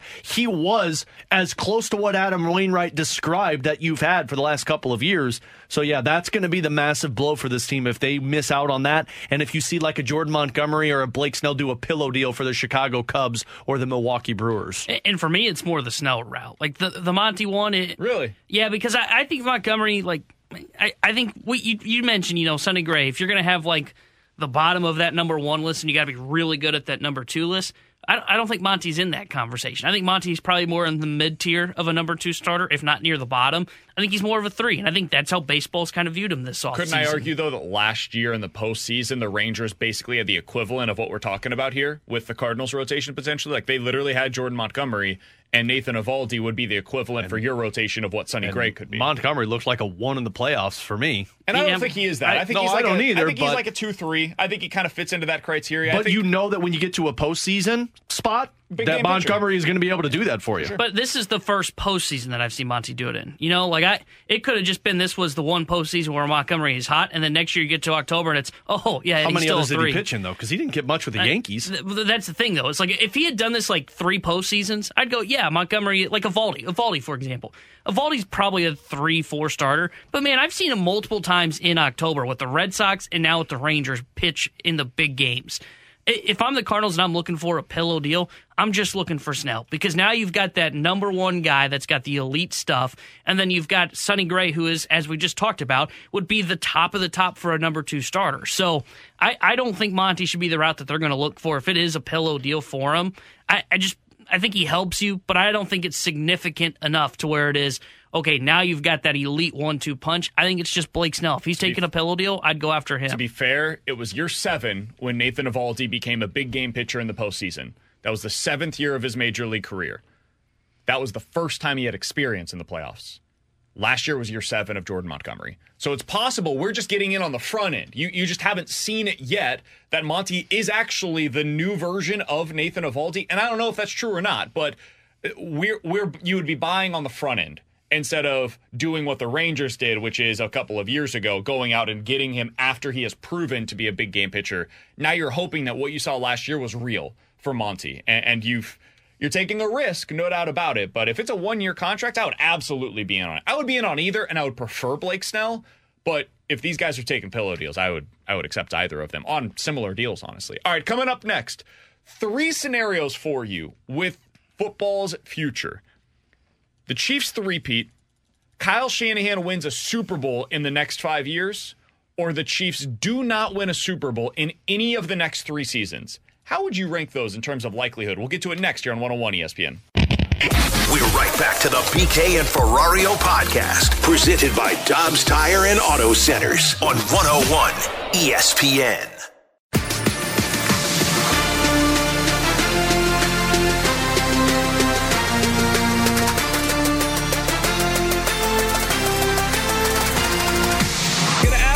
Rank three scenarios for the two teams that were involved in this year's Super Bowl in terms of likelihood, all right? Most likely to least likely, Alex. The most likely one is the thing, absolutely, this, this is definitely, definitely going to happen. Least likely, of course, I, I don't see this. All right, option number one. The Chiefs three-peat, they win the Super Bowl again th- this upcoming season. They're having their victory parade right now in Kansas City. This time next year, we're going to be running it back, baby. It'll be a true three-peat in Kansas City for the first time in the history of the NFL. Option number two Kyle Shanahan. I'm not telling you where it happens, but he will win a Super Bowl at some point in the next five seasons. In the next five years, Kyle Shanahan gets a Super Bowl. Option number three the Chiefs will not win a Super Bowl in any of the next three seasons. So a three-peat, Kyle Shanahan wins one in the next five years. The Chiefs don't win a Super Bowl, do not win a Super Bowl in the next three. Alex, how would you rank those three NFL scenarios for the two teams that were playing in this year's Super Bowl? I think this is pretty easy. Oh, interesting. I, I would say the, the the least likely is Chiefs don't win a Super Bowl in the next three years. I, I think that's good. They're going to win another one within the next three years because if Andy Reid's going to keep coaching, I, I think they're going to win another one. You've got Mahomes, you've got Kelce. If they find a way to keep Chris Jones, they're going to keep the, the the band together. I would say the most likely is Shanahan wins a Super Bowl in the next five years, and then I put the Chiefs three-peat at number two. Here's why: three-peats are very tough to do because you're not only hoping that you know the, all the cards fall your direction, but you got to make sure you stay healthy. And Kelce ain't getting young. Chris Jones, if he stays, isn't getting any younger. Patrick Mahomes isn't getting any younger. One of those guys gets injured at some point, man, you're in for a world of hurt. I don't know if you can you can't recover from that. But if you're giving me the, the the field of five years for Kyle Shanahan to win a Super Bowl, I could see that happening before I think the Kansas City Chiefs could win a Super Bowl next year. So uh, I'll say Shanahan's the most likely. That's the one that I had as the most likely. Is I, I just think he's too good of a head coach, and, and We're I, all on the same page. I'm a little surprised by this. We all have the same take. Like all of the criticism of Shanahan, uh, fair, uh, justified. and, like, but now he knows the OT rules. Yeah, now he Which knows is gonna rules. be helpful. He just has to read the rule book more. I think Shanahan's an excellent head coach, and he's going to get his. I don't know when it'll be. I don't even know if it'll for sure be in San Francisco. I would guess it will be, but I think in the next five years he gets one. I think he right now is where, in the early portion of his career, Andy W- Reid was in Philly. Sorry, Mm-hmm. T-Bone. Yeah, that that's just kind of where I am. Is is he's just too good of a head coach, and honestly, I think like next year could be like the best year that he has a shot back at it. If they run it back with essentially the same squad, they don't trade Aiyuk. Like he's he's got the quarterback for the, though I don't think Brock Purdy will probably ever be like a top ten quarterback. He's got the perfect guy to run in that system, you know. And, and I, I think when you look at him, he's too good of a head coach to where at some point he's going to end up having a chance where he's not going to face Patrick Mahomes and Tom Brady in the Super Bowl. So I, I think that's number one for me. Number two for me would be the Chiefs don't win a Super Bowl in three years, and then I think the least likely is the three peat. And the reason I say that, and they kind of all tie together, is one, it is you look at the AFC, it's not like it is the NFC, where if you had Mahomes and the Chiefs and you flip them with, I don't know, pick an NFC team. Patrick Mahomes is like three tiers above the second best quarterback in the NFC. In the AFC, though, you've got Joe Burrow, you've got Lamar Jackson, you've got Josh Allen, Justin Herbert. The AFC is loaded with quarterbacks. I think you mentioned CJ Stroud, who had an incredible rookie year. So I can see where if something doesn't go right, like if they don't retain Chris Jones, for example, okay, well, how long does it take for them to figure out what's the pass rush going to be? Because we talked about the impact that he had on games down the stretch for them in the playoffs. You know, if Travis Kelce isn't healthy and they don't upgrade in the wide receiver room, I don't know what things look like. So I, I think my number two one would be that the Chiefs don't don't win a Super Bowl for three years. And then my least likely one is the three peat because I'm just going to take the field. I, I know that I, I trust Patrick Mahomes but man, the AFC is so good. And like, if Josh Allen plays an incredible, perfect game just once, just once in a season, he can be doing that in the playoffs and be sending Patrick Mahomes home packing. We had the exact same list. I'm surprised by that, but we had the same list. Shanahan wins is my number one most likely. Chiefs don't win a Super Bowl in the next three years is number two, and then the Chiefs three-peat is, is least likely to me. I'm not saying they won't do it, but of these scenarios, I absolutely believe it's the least likely because of what you just said, Timon. There's just too many good teams in the AFC right now. And man, it's freaking hard to continue to do it the way that the Chiefs have so far. Look back at the New England Patriots. That, that's the comparison that everybody's making right now, right? Because you got the three in the five years, you've gone to six straight AFC championships. Everything about what we're witnessing right now reminds people of the early version of the New England Patriots dynasty. What we aren't talking probably enough about is how long they went between getting the third and getting the fourth. From 2005 to 2013, the Patriots made it to a total of two Super Bowls and lost both of them. They did not win any titles in a nine year stretch between 2005 and 2013. And then the second iteration of their dynasty began from 2014 to 2018. And then it ended. It ended abruptly, and we all saw what happened there with uh, with Tom Brady going down to Tampa and everything, but they basically had two dynasties that were nine years apart. What would make the Chiefs different is if that doesn't take place. If the Chiefs were to get another one in the next three years, there's a chance that's actually what sets them apart from either of the two Patriots dynasties because they got three on the front end and three on the back end. And then Brady got another by going out to Tampa Bay. They were never able to get that four in a like seven year stretch, though. That was not something that the Patriots ever were able to accomplish. So if the Chiefs do what we're talking about here, it would be basically unprecedented in the free agency era of the NFL. So I'm totally with you. I think the most likely is that Shanahan ends up getting back to. If we ask the audience this, what do you think their most likely one would be? I think they would say number one is the Chiefs don't win within the next three You think? years. Shanahan two, three-peat would be the least likely. If you were to argue against Shanahan, by the way, I saw this yesterday, found it to be kind of interesting. The teams that made it to the Super Bowl with like a flash in the pan quarterback that wasn't with that coach for very long, coaches that had uh, no more than 16 starts with the team's current quarterback whenever they made it to the Super Bowl. 2016 Falcons with Dan Quinn and Matt Ryan fit into this criteria, make it to the Super Bowl, and then it's just like over. And the next year, they lose their OC, boom, done. 2017 Eagles, Doug Pederson and Nick Foles, boom, Wow. done. That one wasn't shocking. 2018 Rams, McVay and Jared Goff, boom, over. They trade him like two years later. 2019 Shanahan with Jimmy Garoppolo, boom, done. Get on, move away from him. 2020 Arians and Brady, that's different. Set that aside. 2021 McVay and Stafford, a lot of injuries that have taken place, but man, think about how different that team was from the Rams team that we're seeing today.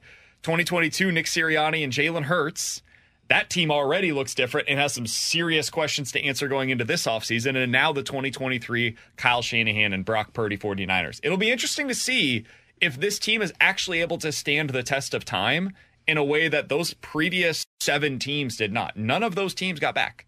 It was that one time, and then if they did get back to a Super Bowl, it was with a new quarterback or a new coach, or in some cases, like the Eagles, new coach and a new quarterback. Yeah, and, and I could see where that could happen, to where you get to the point where they have to pay Brock Purdy, the moment they pay Brock Purdy, things get a lot tighter against the cap. You know, right now he's on that rookie deal. I mean, Yeah. you saw the numbers, like what Patrick Mahomes was making compared to like Brock Purdy on his rookie deal. The moment he gets paid, all of a sudden I can see where it is. Okay, now things change. Like maybe you have to move on from a, I don't know, Bosa, for example, or a Deebo Samuel. And it's like, whoa, okay, Brock Purdy is the 17th best quarterback. We just gave him $40 million, and now we can't surround him with the weapons around. So, I, I mean, I can see where that happens. That's why I think, like, if you ask me, like, Shanahan winning that in that five year window, I, I think you just stamp right year one. It almost has to happen in year one. Otherwise, I'm not sure if it happens in the final four. Because Trent Williams doesn't have much Yeah. time left. Your It- team is in shambles after next season. We'll see how much longer Christian McCaffrey can do this. We know what happens with running backs. Like at some point, it's going to fall off, and it's going to fall off hard Mm-hmm. for Christian McCaffrey. He'll eventually probably be more of a passing down back than the grinding back that he currently is able to be. Uh, That just wears on you, man. Like there's basically nobody has been able to sustain that for a 10 year stretch other than Adrian Peterson in recent memory. So eventually it's going to wear down for Christian McCaffrey, and he's a huge piece of what they're doing. We're already seeing what's happening with Brandon Aiyuk, where his brother's out here like, yo, get me out of here. I want to go to Las Vegas. Stefon Diggs. I mean, that turned pretty quick to where they're like, yeah, we're done. Yeah. I look at the Chiefs, man. Look at the team that we just saw in this year's Super Bowl compared to the team that we saw against the 49ers 4 years ago. It these things cycle so quickly that saying anybody's going to be around and be a top level team for the next 5 years is really hard to believe. There's some teams that have sustained success, but very few of them that have sustained championship level aspirations of success. I did want to ask you guys one other thing because as we talk about teams that try to sustain, teams that get to the Super Bowl with a young quarterback and then the next year it goes awry, the Bengals certainly fit into that criteria. Yesterday, the 33rd team, a bunch of former NFL executives that are a part of this thing, they put out their 2024 offseason quarterback power rankings. No surprise, Patrick Mahomes at number one. From there, I'll read you quickly the next seven players on the list, Alex. This is two through eight. Lamar Jackson, Josh Allen, Justin Herbert, Matt Stafford, Dak Prescott, your boy CJ Stroud, and then Trevor Lawrence. you can quibble with where guys are in tho- that range, but at least directionally speaking, that's kind of where I would expect most of those players to be, with one glaring exception. At number nine on this list is Joe Burrow. Why do we do this? Why do we disrespect Joe Burrow and act as if he's not the second best quarterback in the league? Probably because of what it looked like this season. But I I mean, I take this season with a grain of salt. He was never healthy, and then they forced him back into play because they needed him, and just never got back to play. Like it's always recency bias with with people in in sports, specifically with the NFL. Like what you've done this season is how I judge you off of. I forget what you did the last two seasons prior to it. I, I mean, I think that's right. I, I think it's just the injuries, and I disagree with it because I, I think you're 100% spot on. If it's just recency bias. I mean, if you told me I can start a team tomorrow with Lamar Jackson, Josh Allen, or Joe Burrow, I would take Joe Burrow every time. Agreed. I, I really would. I'd take C.J. Stroud over all of them. because but I've seen him put. Well, We know how much you love him, man. I- We- we I'm get it. buying a damn C.J. I- Stroud jersey. I've seen him have success in the regular season, and I think the most important part, and it's the thing that these others, those two other guys haven't done.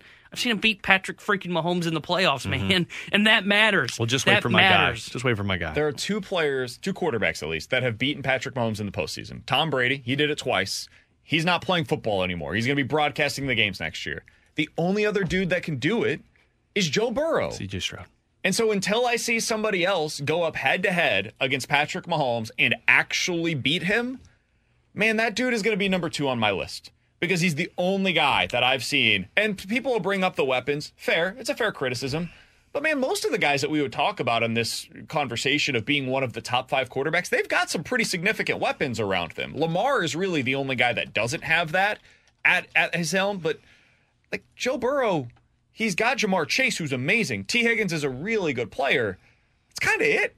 Like most of the quarterbacks around the league have at least two guys, tight end, running back, wide receiver, that they can trust at, in a significant way. And Joe Burrow has taken those two guys that he's had and gotten the absolute max out of both of them. He has made them better because he is a part of that roster. So I think it's nonsense the way that we we seemingly tamp down some of what he's been able to accomplish early on in his career while trying to prop up somebody like a Josh Allen, for example. I like Josh Allen a lot.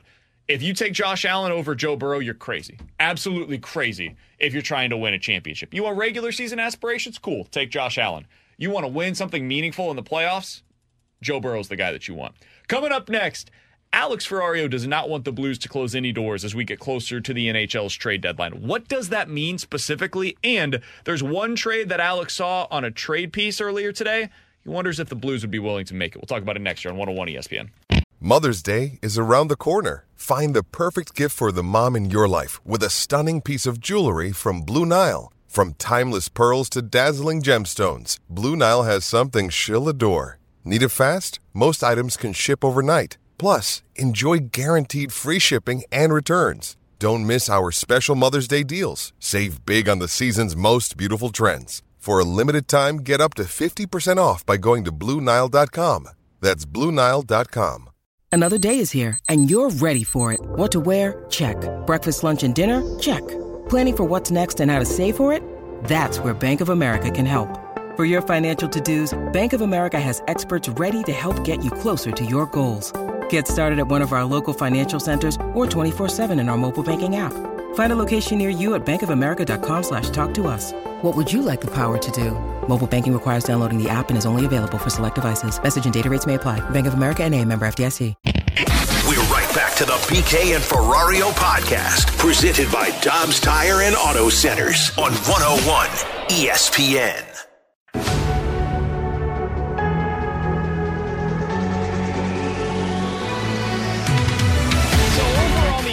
Earlier today, Pierre LeBrun put a piece up. In his discussions with Doug Armstrong, Army basically told him, "Hey, listen, we're in the middle of the NHL right now. We understand that standings wise, and we're not going to be trying to do something to try to go all in in 2024." I'm paraphrasing here, but that was the vibe that I got from Army's discussion with Pierre LeBrun and reading the quotes throughout the article. Alex, I think we're all in favor of that. None of us want them to go all in on 2024. This team isn't good enough. This team is still very much in the midst of a retool. You look at the middle six, it's like, ah, still a lot left there to be desired. But they're they're okay. And they've got a chance to be able to make the postseason. And so as we do get closer to the deadline, and we're what, three weeks away at this Mhm. point from the NHL's trade deadline. What do you want their approach to be this year? I don't want them to spend valuable assets for the future just to get something that makes you feel like you're better now because I, I'm with Doug Armstrong. I don't think that benefits you.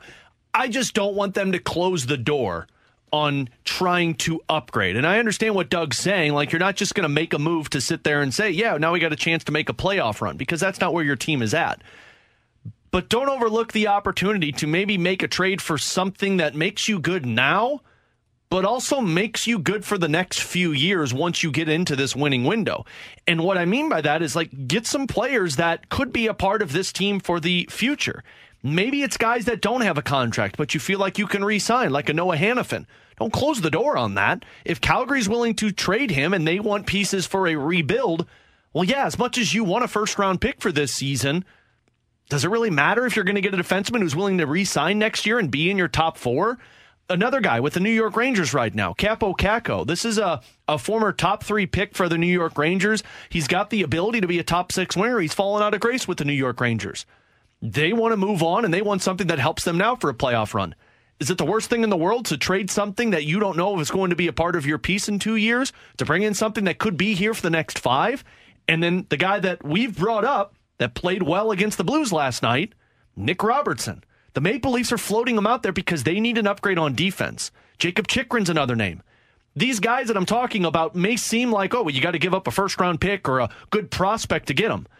Yeah, I don't want to give up a, a Dvorsky or a Stenberg. But if I'm getting something that's good for me for the next five, six years, just don't close the door on it because, well, we're not good enough to be in the playoffs this year. So you're basically saying, like, if the next Pavel Buchnevich becomes available to you. Absolutely. you, don't close the door on that just because you're in the midst of a retool, rebuild, whatever. I think we can officially call it a retool at this Yeah. point. Don't close the door on that. Because you don't know if that player is going to be there for you in the offseason. You can't keep kicking the can down the road and hoping to upgrade in certain areas. Well, we'll look at it in the offseason. If it's there at the trade deadline and they're calling about a Pavel Buchnevich and you don't have a good feel that he's going to re sign here for less than $8 million, Maybe you need to look at the best case scenario for your team in three to five years. Who are your core guys right now that you'd be willing to move from? Because I think that's going to be part of the con. Like Nick Robertson, for example, you brought Yeah. him up. I didn't. I wasn't familiar with that man's game prior to last night. I'm not going to be a fraud and say that I was. I, I watched him last night. I, I would be interested in having that individual on the St. Louis Blues. So He- Val- Cupid hit him with his love arrow last night. Beat me to it. You I was just get there, say man. it. You Why you gotta get talking? there. You interrupt him. He Ah. made like seven plays in the game. He's so fast. Where I was stunned. Like I, I sat there with like my mouth wide open and just thought, thought to myself, man, that I, I want that in a St. Louis Blues uniform. Hmm. I Like, just want that. I want it so badly. and so as I left that game, I was thinking to myself, how how do we get that? And then it, it hit me suddenly as I was reading this fourth like period article that you were mentioning earlier, Alex, about the the Maple Leafs. Be, their general manager has been scouting the Blues. Yeah. He's, he's doing so for a reason. Now, I would say that there's a player that I'd be willing to move to them that probably fits their needs that wasn't playing for the Blues. So maybe that's not who they were looking for. They probably want Colton Parayko. They can't have Colton Parayko. That's not going to be an option for them. Justin Faulk? Yeah. Would that would that be of interest to you? Because I I'd be willing to move on from Justin Faulk. You want to talk Torey Krug? Probably not. You want to talk Nick Leddy though? I'll talk about him. Yeah. Would you be willing to talk Jordan Kyrou, Pavel Buchnevich, some of the guys that are part of your future core? Like, what, what are what are you open to moving at this year's deadline if it brings back something in return that helps you for the next three to five years? You're at the point right now where I look at a Robert Thomas, a Jake Neighbors, a Colton Parayko, uh, a Joel Hofer, and I think that's it. And this is coming from a guy that is the biggest Jordan Binnington defender. But I mean, Jordan Binnington's not name. moving him. I'm not. I don't want to. But am I going to get? I'm not moving him from Nick Robertson. Let me just say that. Am I going to get blown away? No, God, no. I'd move Parayko Straight for up. Robertson. Oh, I'm kidding a first round pick with Banner. Please no. I, I I need to be blown away for that deal. Like the the, the what I heard was uh, the report. and I think it was Elliot Friedman that put it out there. But apparently Nashville's been floating Juuse Saros' name out there, and the L.A. Kings floated the name Quinton Byfield out the other way. Like that's the type of deal that we're talking about, where you bring Jordan Binnington's name up. But you're at the point now where, in terms of position players, take the goaltenders out of it. Robert Thomas, Jake Neighbors, Colton Parayko. I think that's it in terms of, yeah, we're not discussing these guys. Everybody else should be on the table. And I know that sucks to say Pavel Buchnevich's name, but you just don't know what that discussion is going to look like in the offseason. And if a team is coming to you with something that's here for the next three to five years and you feel like you're better with that player, it, it, you just have to start be thinking bigger picture rather than just the next two months. Somebody on the text line brings up a good point about what Army's probably doing. They said Doug Armstrong from the 314 needs to reverse engineer the future lineup to find out what he thinks that it will look like and then consider what the top prospects are going to be, where they fit into the lineup, and then he's be able to figure out from there what you're willing to get rid of. I think he's already done this. He said on the podcast with who was it? Um, the guy from the Daily Faceoff. That Oh, that's Seravalli. Frank Seravalli. That he's that's literally what every decision that they're making right now is starting from. Is Tom- okay. yeah. Four years from now, this is what I think our lineup is going to be. That's probably not going to involve, you know, Kasperi Kapanen or Brandon Saad. Like these guys that are current placeholders, Kevin Hayes, they're probably not going to be here when the Blues are really having championship aspirations again. So who will be in that place? And how far away are they right now? And how do we acquire that person? Is he in our system? Do we need to go sign him in free agency? Do we need to trade for that player? That's got to be the way that they operate. I, I, I think you can kind of already read the tea leaves with that. Like you see a Thomas with neighbors and a Snuggerud as a potential top line for you in the future. Dvorsky is going to be a top six centerman for them. They see that as one of those predictors, and then it's just filling in those gaps. Do you have a Bolduc? Does a Dean fit there? Does a Stenberg fit there? That's the four year plan, and then you've got the Schenns and you've got the Toropchenkos and those players that kind of sprinkle in on top of it. But that's why you have to sit there and really look at yourself in the mirror and say, okay, in three years, in two years, Pavel Buchnevich, Jordan Kyrou, are these guys on this team still? And if you're questioning it and a team is calling you about those players, that's where I think you. I just don't want to see him close the door.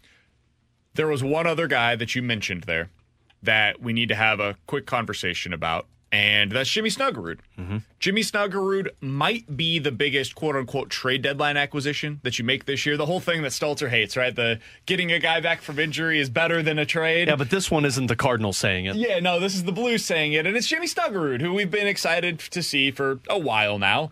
He's very likely going to make it to the NHL before the end of the year. Now, it'll probably be like eight to 10 games, I would assume, at the end of the season after he's done with Minnesota.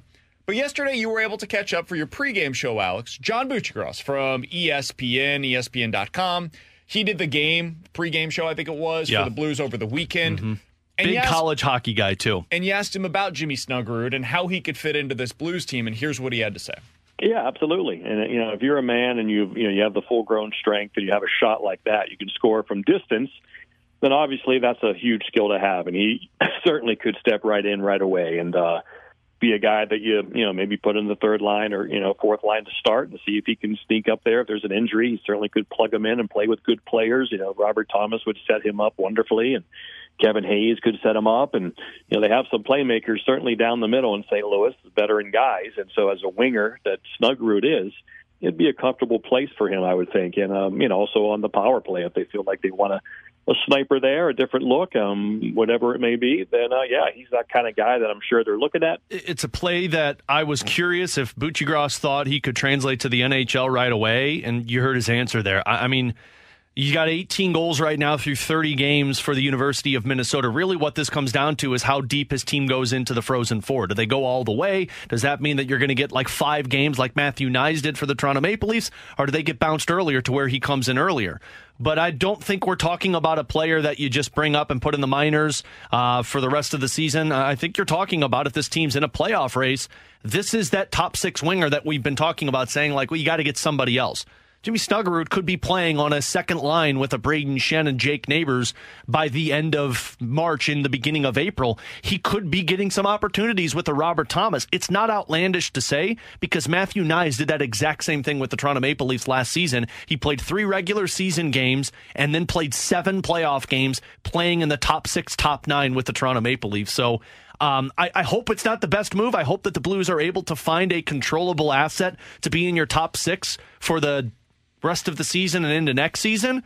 But Jimmy Snuggerud is probably most likely going to be the best acquisition you get, which, man, I think that's what they need. They need they need some fresh blood to come into the lineup to provide a little bit of a spark. He's Alex Ferrario. That's Tanner Hendrickson. I'm Brandon Kiley. Blues off tonight. Back in action tomorrow night against the Oilers. If you want to see some firepower, that's a team that can certainly bring The it. Blues? Alex will have your pregame coverage tomorrow starting at 6 right here on on your goal, home of the. Blues, 101 ESPN. The Junk Drawer is coming up next here on 101 ESPN.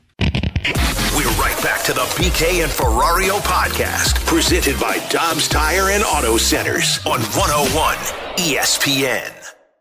Let's open it up. The junk drawer with BK and Ferrario. Brought to you by Fenton Bar and Grill. Best trashed wings in Missouri.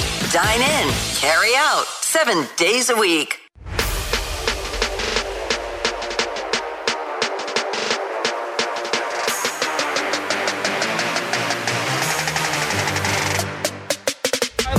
Let's dive into the junk drawer. Alex was off for two weeks, and while he was out, a lot of stuff happened in his personal life. So he's been sharing some of the stories. Yesterday, we heard about his experiences at Disney World. Uh, both of his kids. Yeah, almost made BK moments. vomit. Uh, I almost threw up in the, It's a great story. the studio as we were listening. So great. uh, part one was a rousing success. Mm. Yeah. So I'm here for part two. You Alex, ready- what do you got for us You ready for part two? All right, ladies and gentlemen. By gentlemen. the way, our, our governor is currently speaking at the Chiefs parade, and he was booed in a way that I was unprepared for. Well, good thing John Mozeliak made a politics comment right at the beginning of his press conference today because that always sells well. All right, Alex, All right, you got? guys, sit down for a little story from Daddy Ferrario because my wife decided, not decided, she went to New York for Fashion Week. So when she goes, I stay home so she can go work and I can take care of the girls. You know, babysitting for two kids is a nightmare, especially for an entire week. It's not babysitting when you're the dad. Well, just so I you meant know, for Alex. other Don't people. I meant for other people. I love getting to stay home with them. But guys, it's one thing to be home with your kids solo for a day. It's another thing to be solo with your kids for an entire freaking week. And Did I- you have them? No, no, no daycare, help. nothing. Well, so they had daycare on Monday. So that was like three hours, but then I was with them the rest of the day. But getting them ready for Okay. daycare was not fun. Sure. Tuesday, Wednesday. Wrestling the alligator. Yeah. Oh my God. Dude, I told you guys about the Exorcist child, right? Ah! That's what that's putting clothes on. She goes stiff as a board. anyway, so Tuesday, Wednesday, Thursday, I've got them nightmarish because you're doing everything dinner, bath, did the grocery shopping solo, which Jesus uh, tried to keep the house clean. Oh, But- dude, good, good luck. That's, Oh, my that's the number one thing that I've noticed. At some point, you just have to say, you know what? I'm okay with the fact that we have dishes that are overflowing in the sink right now. I'm going to bed. My mom came over. I can't deal with my it. mom came over one day. The trash was stacked. Sure. The sink was stacked with dishes. It looked like it looked like somebody just came and just destroyed my Your house. house is a I'm like, frat house, yeah, but it happened to be yeah, with, you know, a, a kind of. Three-year-old and a one-year-old. And every night when they would go to bed, I felt like I made progress with this. But that wasn't even the worst part. So the worst thing in the world that can happen for a parent when your significant other is gone and you're with your kids is an injury to take place. Sure. So, Wednesday I took him to the park because it was nice out. We went down some slides, no problem. Thursday it was my mom's birthday. Happy birthday, mom. Decided to go to the Magic House. And we went to the Magic House and we had an incident where she fell down a slide and she sliced her ear right down the middle. Hmm. Ru- like it Evander Holyfield esque Mike Tyson it, it appeared as if there was a missing chunk of the ear. Yeah. Yeah. Like there was two there was a top half of the ear and a bottom half of the ear right down the middle. and like a solid quarter of an inch slit. We don't even know what happened. She went down a slide and it just slipped. Anyway, that's not the part that I wanted to talk about. We were at a hospital. We were at a hospital for 12 hours. We got there at 11:30 a.m. and didn't leave until 11:30 at night because we had to wait. She had to do plastic surgery, had to get stitches. Was a whole nightmare. It was a crazy day. But I don't know if anybody listening has ever had to give an 18-month-old medicine in a syringe by yourself. Oh yeah, that uh, Luca has to take medicine. He's he's got some stuff um, every single night. Yeah. So most nights it goes swimmingly. Yeah, because Luca's probably a, uh, an angel that sits there and is like, That's correct. Uh, thanks, Dad. Most nights. Yeah. Recently though, he's teething right now. So I would assume this is pretty similar to what your experience was. I don't even think. No, she's got all of her damn teeth. That's not it. well, I'm saying just the experience of attempting to give him medicine. So the other night, we tried to give Lucas some medicine, Alex. It's uh, it's four milliliters that we have to give him every night. I start putting it into his mouth, and he's he, he takes it a little bit, but it's like at a, this much at a time, maybe through the syringe as well. So he takes a little bit, goes back to the bottle. Takes a little bit, goes back to the bottle. The third time that I try putting it in his he, as I'm starting to squirt it into his mouth, closes his mouth so it bounces off his mouth and all across the room. I wish that's what happened to me, man. Oh. This medicine, so it's antibiotics for the ear. Um, seven and a half milliliters she has to take. That's double what of we do. two antibiotics. And again, I told you the exorcist ah! stiff board. Now, that's not the worst part of it. She knows how to spit the medicine out. So I am sitting on the ground Oh, no. with my 18 month old who's got ear stitches in her ears. I have both arms underneath both legs, holding her down, pinning her head down because she's got to take this medicine. Yeah. And I'm putting probably like half a milliliter in every, every this. there is medicine everywhere, and I had to do this for three straight days until Katie got home. I it was to the point where I felt like I was abusing my child because you're having to hold her head down and put the medicine in her mouth and get her to swallow it. I, I don't know what I don't know what the medical field needs to do to make child medicine easier to take. There's but got to be a better way, good man. God, man. There's got to be a better way. 15 milliliters she's got to take of That's this stuff. too much. Three times a day. The, the problem is like you can't do it in a pill form No. because they're not going to take the pill. They're going to and she's too young to put it in a cup and drink it. Sure. Like Adelaide's to the age now where if I put it in a little cup, she'll Sure. drink it. You shoot it, you- you're No. good to go, Yeah. But Emma's like, oh. So there should be you know how, like we have we've wisened up on the the whole vitamin thing Kid vitamins are great because you just have gummy bears essentially, Mm-hmm. right? That are made into the form of vitamins. Why can't we? Do, can we find a way to do that with medicine? Yeah. I, m- maybe the answer is no. Maybe maybe there's like a very obvious reason as to why we c- absolutely cannot do that. Or make it There's like got to be a make it like a powder or something you could put into their milk and mix it in so they drink it. But it was it was so obnoxious that the reason I was out on Monday, I think I had so much anxiety from Katie being gone and me trying to like run at a high level the entire week that she got home and I was like, "Oh, cool, you're home," and my body just shut down. And so now I make her give her the medicine so I don't have to. Sure, that's a better way to go about it. Yeah. So that was the week of solo. So you're back to work this week, and your life has become a lot less stressful. You would say. Yeah, I got home yesterday and Katie was home, and I was like, this is awesome. She was making dinner. I got to just sit and play with the girls. I hadn't seen them for like six hours. It was great. I'm like, this is what it's like. And I, the people texted like, oh, you're a dad. You should handle it. Look, God bless single parents. Uh, you Dude. are the real superheroes because doing that for a week, I, I felt like I was in over my head. That was a lot. But then on top of it, you know, you got to worry about injuries and medicine. F- that the phone call to Katie to tell her that, hey, we're at the emergency room. Emma's getting stitches. How'd that go? Not not great. Not great. So I had a crippling fear when uh, me and my future brother-in-law, night one of us being in Orlando, instead of going to the parks, we decided that we were going to go out on the town in, in Orlando. We went to a couple of different breweries. We went to a distillery. We went to a speakeasy. We, you know, we, we saw our way around the town, saw what they had to offer in Orlando. One thing led to another, and we were overserved. It was their fault, not ours. And there was zero chance that we were going to be able to drive. It, it was a, I was in a bad way. And so, Alex, as I was getting ready to leave, we we realized in the moment as we're walking towards the car that that's a bad idea. Definitely cannot drive home. So we call an Uber. And I, I, I looked over at I looked over at my future brother-in-law and I said, "They are going to kill us." Because now the next day when we're supposed to go to the parks, we gotta go. Oh, we're gotta like go 30 minutes cars. away. We gotta go get the Oh. cars. This is gonna become an hour adventure. And so we had to call them to let them know, like, hey, we're, we were supposed to meet them out for drinks at Disney World. That wasn't gonna happen at this point. Like, we were not gonna be able to make it out anywhere. I dreaded that conversation. That is nothing compared to being in charge of the kids. I know. And one of them having a slit ear that we are in the hospital for. And it was a- trying to explain, don't freak out, honey, but our daughter's in the hospital and right it was now. a pure act. I mean, she was on a slide. She went down. God bless the Magic House. They've they've taken care of Hmm. everything for us, so they were incredible about this. But like, it was a pure accident. I held off as long as possible calling her, but she kept calling me because she wanted a FaceTime, and I finally answered it. We're sitting in a hospital room. Emma's got this bandage on her ear, and I'm like. Hey, mom, what's going on? How's New Welcome- York? Yeah. Guess what? By the, The way, city- somebody texted in and said, "Oh, it's a syringe. You should just put it down their throat." Yeah, easier Oh, okay. said than done. When your kid goes,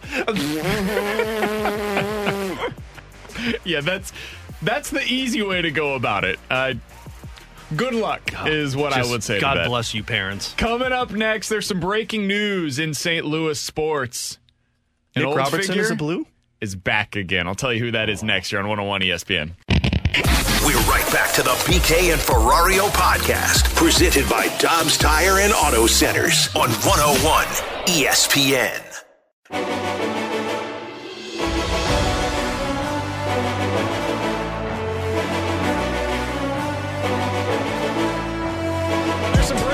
News for your St. Louis Battlehawks. The man, the myth, the legend himself is back, baby! Jordan Ta'amu. According to multiple reports, AJ McCarron has uh-huh. asked to be released by the Cincinnati Bengals so that he can re sign with the St. Louis Battlehawks. He last played last season with the Battlehawks when they were in the XFL. He is now a part of the team as they have transitioned, I suppose, into the UFL. Boys, the man is back. If you've ever wanted to hmm. endear yourself into a city, say I want to be cut from an NFL team so I can go back to play for the St. Louis I gotta Battlehawks. say, that's pretty cool. Especially because like That's pretty awesome. So he would have been the third string quarterback for them, though. He wasn't the backup quarterback. Yeah, and there was certainly no guarantee that he was even going to make the roster. And I can't next imagine year. the money is that. I mean, like as a third string quarterback. Oh, what are we I mean, talking the about? minimum is seven hundred fifty thousand dollars. Better than in the so- UFL. Yeah, Yeah, but- he was going to make but- significantly more by but- being in, in but the he's a NFL. battle hawk. Exactly. It's for the love of the game. Which one I- would you rather have? I gotta say, money. You know what, T-Bone? You have no, you have no respect. Sorry that I love green. when the XFL was first announced, and I'm talking like the first iteration of it here in St. Louis, I was really skeptical that this league was going to be anything more than what it used to be, which was like almost a laughing stock in some ways. Like it was it was this league where huge hits were not only allowed but promoted. It was it was basically wrestling but on the football field, right? And so you look at it, you're like, okay, is, is that really going to be what it is again in 20 whatever 2019? I guess it would have been. And if so, is that going to play to to this version of football fans? And the answer was no. That's that's not what they were trying to sell. They were trying to sell something that was, hey, these guys that kind of fall through the cracks, they deserve an opportunity to try to make their way back into the NFL. For young guys, for guys that are older, like an AJ McCarron, that just they just want to go out there and play instead of being the third or fourth, fifth string quarterback that might get a call at some point during the course of a season. And I, I think that's pretty cool, man. Like L'Damian Washington, year one, being able to play for the the Battlehawks here in St. Louis, that was cool for him as a former Missouri Tiger. That was a legend there, and then he gets to have another opportunity. It was basically his last shot to play semi-professional football at this kind of a level, to play in front of a significant group of fans before he went into the coaching side of things. I think it's really cool. AJ McCarron talked about it a lot last year. His kids are going to be able to actually see what it looks like for him to play instead of him riding the bench, being the guy that's just basically calling plays, helping out, you know, Joe Burrow or uh, the backup quarterback in Cincinnati on the bench, he's got a real role here. and he is somebody that has appealed himself to this fan base here in St. Louis as well. I, I think that's a pretty cool thing, man. I, I'm with you. If it's a really cool thing, and I agree. I think this is the the way to go. If I'm him, because like if I don't even know if he would have been the backup quarterback, you'd probably still been the third string quarterback. And as a third string quarterback, man, you're always one day away from getting cut because they need the roster space for something else. It's not like a backup quarterback where you're there from start to finish because you just never know. And man, with him at his age and kind of where he's been, he got the taste of the NFL. I'm with you. Like the only thing that would matter to me is time with my family and the commitment the commitment to an NFL season compared to a, a XFL season, and I'm not trying to take anything away from it, but it's night and day different. And you're gonna be the starter where everybody is focusing on you, and your kids get to be surrounded by that. I love the fact that he did it, and frankly, I think it's great for Battlehawk fans because rather than going through another quarterback and trying to latch onto it, you get some same faces and you stick with those guys that kind of have gotten you excited about the sport and the team. I also think it speaks hi- highly of what they've built in St. Louis with that team. That AJ McCarron, a guy that's been around the NFL for close to a decade now, said, "Hey, I." And who knows? Like he, he might end up back in the NFL. He probably will. This is a good opportunity for him to get real reps, right? In in the XFL, and then he'll probably sign with somebody prior to training camp and get an opportunity there. But it speaks highly that he was interested in coming back. He didn't have to do that. He could have said, you know what, I had my opportunity there. I, I had a good time. That was it. That's all I needed. And my kids have now seen me play. I, I don't need to go back and play, do that again in a minor league football system. Instead, he decided, hey, I, I want to be released by the Bengals so that way I have the opportunity to once again play for the, the UFL version of the Battlehawks. So kudos to him. Kudos to uh, the Battlehawks for being able to build something that appeals to a guy like AJ McCarron. Be interesting to see him back in a Battlehawk uniform. All right, I do want to talk a little bit about, about the rules that were announced yesterday, Alex, for the new UFL. They've gotten rid of the kickoff rule, which is disappointing to me. I, I, liked the way that they had it in the XFL. I actually think it's something the NFL yeah. should look to adopt moving forward. The NFL kickoffs are just a waste of time. I do find it interesting. They've got, I think they had this in the last iteration, if I'm not mistaken. The PAT, there's a one point try, a two point try, and a three point try, and it's all actual plays, runs or passes from scrimmage. From the two yard line, if you convert, you get one point. From the five yard line, if you convert, you get a two point conversion. And you do have the opportunity, after getting the six points for your touchdown, to try for three in the PAT if you get it from the 10 yard line in. Is this something you guys would have any interest in seeing in the NFL? So, so like they, they. So it's like the. You know, so it's like the two point conversion, but you're going for three points from the 10 yard line. Correct. I love that. Yeah, I the two yard line is one point, five yard line is two points, the 10 yard line is three No. points. It's kind of like in the NBA where, or basketball, where you've got anything inside of the three point line is worth two, anything outside of it is worth three, but you got three different iterations. Now, I doubt we see any coaches do it in the NFL other than Dan Campbell, who just says, bleep it, let's always go for three points. But I love that. I. I just think you got to find more ways to make it exciting. I'm with you. I wish they would have done the kickoff thing in the NFL or in the uh, NFL because, it, it, especially watching that Super Bowl, it's like, really, this is all we're doing. Like, why not just stop wasting this time and start? But yeah, especially in a game where you could tie things up, being down by nine, nine. I I mean, I love the idea of that three point play, and I think it forces some coaches into playing it aggressively. Feels kind of gimmicky. I think in the NFL, you'd have to move it back a little bit more. Like it'd have to be from the 15 or the 20 yard line to make it more difficult, in my I opinion. don't know, man. 10 yard line seems tough. That's not a whole lot of space to work with. It, it, it is, but I, I would imagine the success rate, and I don't know, I'd have to look at the numbers. I have no idea. I'm talking out of my you know what right now. But I would imagine if you've got like one of the best quarterbacks in the league, succeeding from the 10 yard line, it's probably too much of an occurrence to be something that you'd, you'd want to exist in, the, in a late game situation. Like if you're up by nine, should you be able to come back and tie the game and it be a relatively, not easy, but uh, pretty No. decent margin for you to be able to get it? I, I think the answer is probably Uh, no. It kind oh. of changes the way that we've played football for the entire history of the game. I do like the idea of like, hey, you can go for one with an actual play instead of a PAT. I've got no problem Old with man. T Bone's about to show up and complain about how the sport is ruined. I, I hate I hate that. It's The too one point? No, I hate the whole like oh you can go from here for one, you can go from here for two, you can go from here for three. It's, not like backyard two. football. Let's like play the one and the two organized football for crying out loud. You'd rather see a guy that has no other value to your team. a kicker has a ton of value, as you just saw with Butker in the Super Bowl. Sure, with an actual field goal. If you're kicking it from, you know, 20 yards away, I guess Yeah, it's tough for me to freaking say when the? San Francisco guy literally missed a, P- Uh-huh. a PAT. and a kicker can determine if you're going to advance in a playoff game. yeah, I would rather see my quarterback No. do that, personally. I no. You if you're down nine points, you know what you should do. you're Not go down by nine Oh, points you're have so an opportunity. old. I'm talking about the one and the two point conversion. No, I don't. I don't want it. I hate it. I stick with the way it is in the NFL. So they have changed something else as well. Kickers matter. no, they don't. This is with the punters. I, I find it to be. I'm curious what you guys think about it. Any punt that goes out of bounds inside of the receiving team's 25 yard line would be considered a touchback, and it would then be placed at the 25 yard line. Non kicking touchbacks would also be placed at the 25 yard line. So a touchback goes to the 25, which is similar to the NFL's rule. But basically, you, you remember the coffin corner stuff that we used to have on Madden, the, the video game where you do the coffin corner game? That doesn't exist in the Oh, UFL. that's terrible. They I love essentially are saying if the ball goes out of bounds inside of the 25 yard line, that is a touchback and the ball goes back to the 25. That's terrible. I love the opportunity for a punter to be able to put you on the two yard line because they get that bounce. I'm sure what they're trying to do is just promote more offense. This makes it more difficult if it does go out of the two yard line to be able to score points. So they're trying to promote offense. Yeah, but I got an wanna get opportunity to get a higher safety. Scoring, higher scoring. Yeah, but that's not exciting for fans you as kidding much me? as it is if you have the opportunity to really go on a drive. Man, I stay home wouldn't and do this when I don't like it.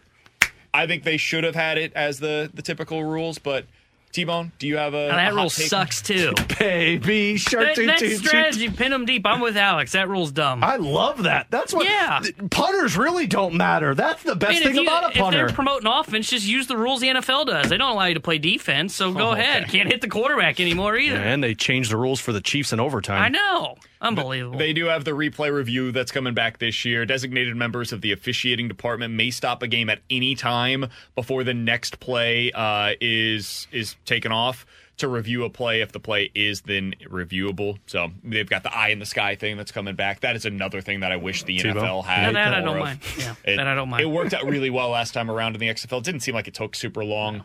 Um, Andy Reid could have used a couple of those. during the Super Bowl, Dude, you are not lying.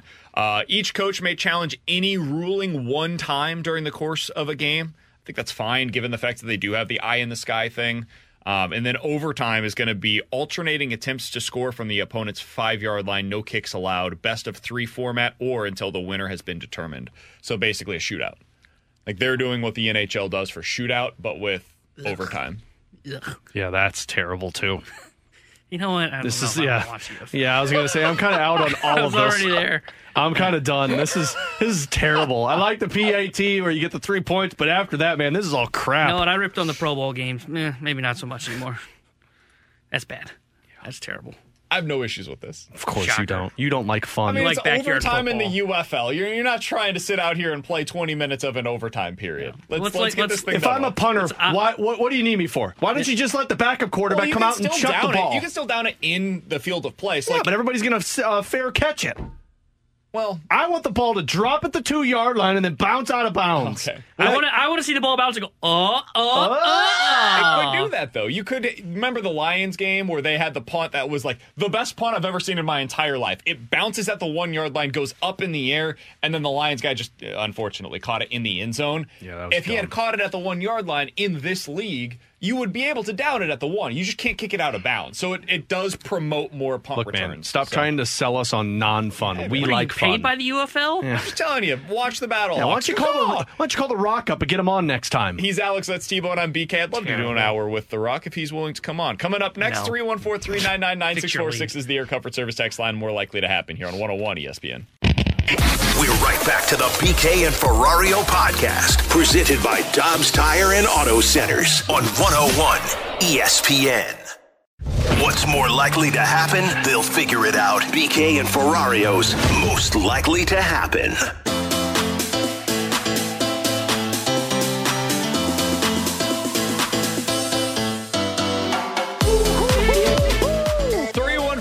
314-399-9646 is the Air Comfort Service X line for more likely to happen. You give us two scenarios, we will tell you which one is more likely. Alex, let's start with this. More likely to happen for your St. Louis Cardinals. Oh. They sign one of Jordan Montgomery or Blake Snell prior to opening day, or sign Rich Hill. They trade for somebody at the deadline that will start game one of a playoff series for them. Uh, I'll say it's more likely they sign Montgomery or Blake Snell. They're not trading for somebody who starts game one. Although I guess I could see them sign or trade for another Jon Lester and start him in game one and be like, well, this guy's great. I- think if Snell or Montgomery come down to a one year contract, which I don't see happening, but if it happened, I could see the Cardinals swooping in on that one and, and offering up to bring that last piece in.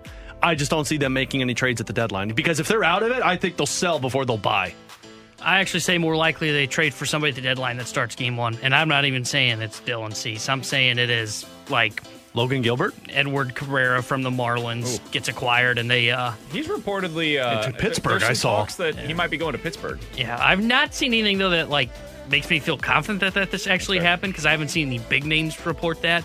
Um, but I, I just can't see them opening up the wallet. That that dusty old thing, man, it don't crack open that big to go get a Snell or a cobwebs in that Montgomery. Yeah, I and I I think I think they kind of learn their I don't know if you can say learn their lesson, but remember the Holland experience, and it's different. But like you bring him in mid training or spring training, and it was like, oh, whoa, yeah, he actually needed a full camp. I, I think they kind of would say, yeah, you know, we're out.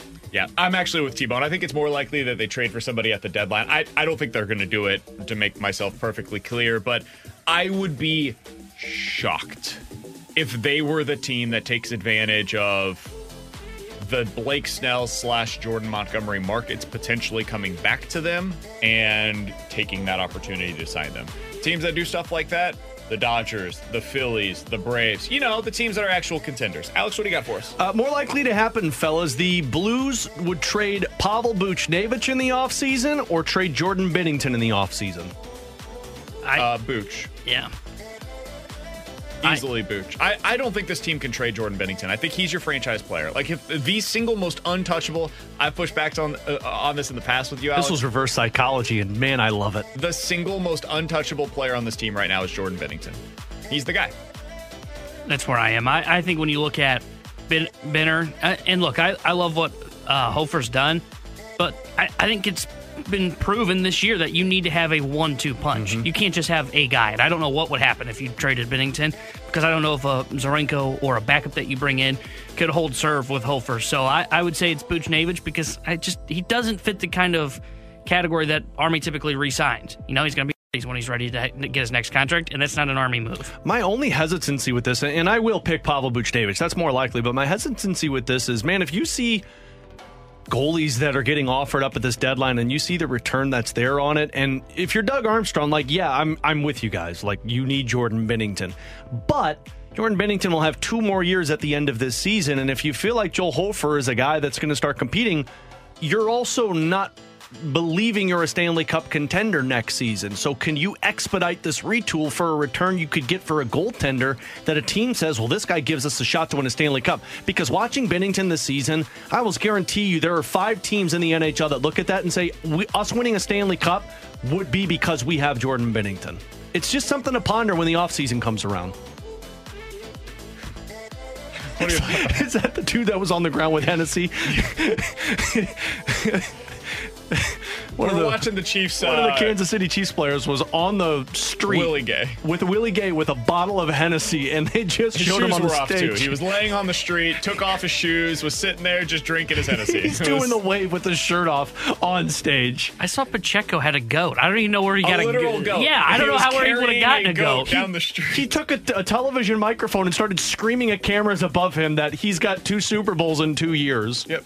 And Drue Tranquill's just going back and forth, cupping his ear to say, "Please give me more, give me more." 'cause This he gives me- lived in Los Angeles and played for the Chargers, where they literally did not have fans in the stands. He's like, "What is this?" This is this reminds me so much of watching that blues parade and seeing like Jordan Binnington steal somebody's uh, tuba in the middle of a of a of a marching band. And Nothing will beat that. Robert Bortuzzo just randomly running up and down the street with his shirt off, and then of course the great Zach Sanford puking all over his car. Uh, by the way, Patrick Mahomes had his shirt off completely earlier today as well, just showing off the dad bod. So yeah, I was gonna say It's- that's that's not a respect body you want. That's not a body you want to see. Oh, I mean, look who's talking right now.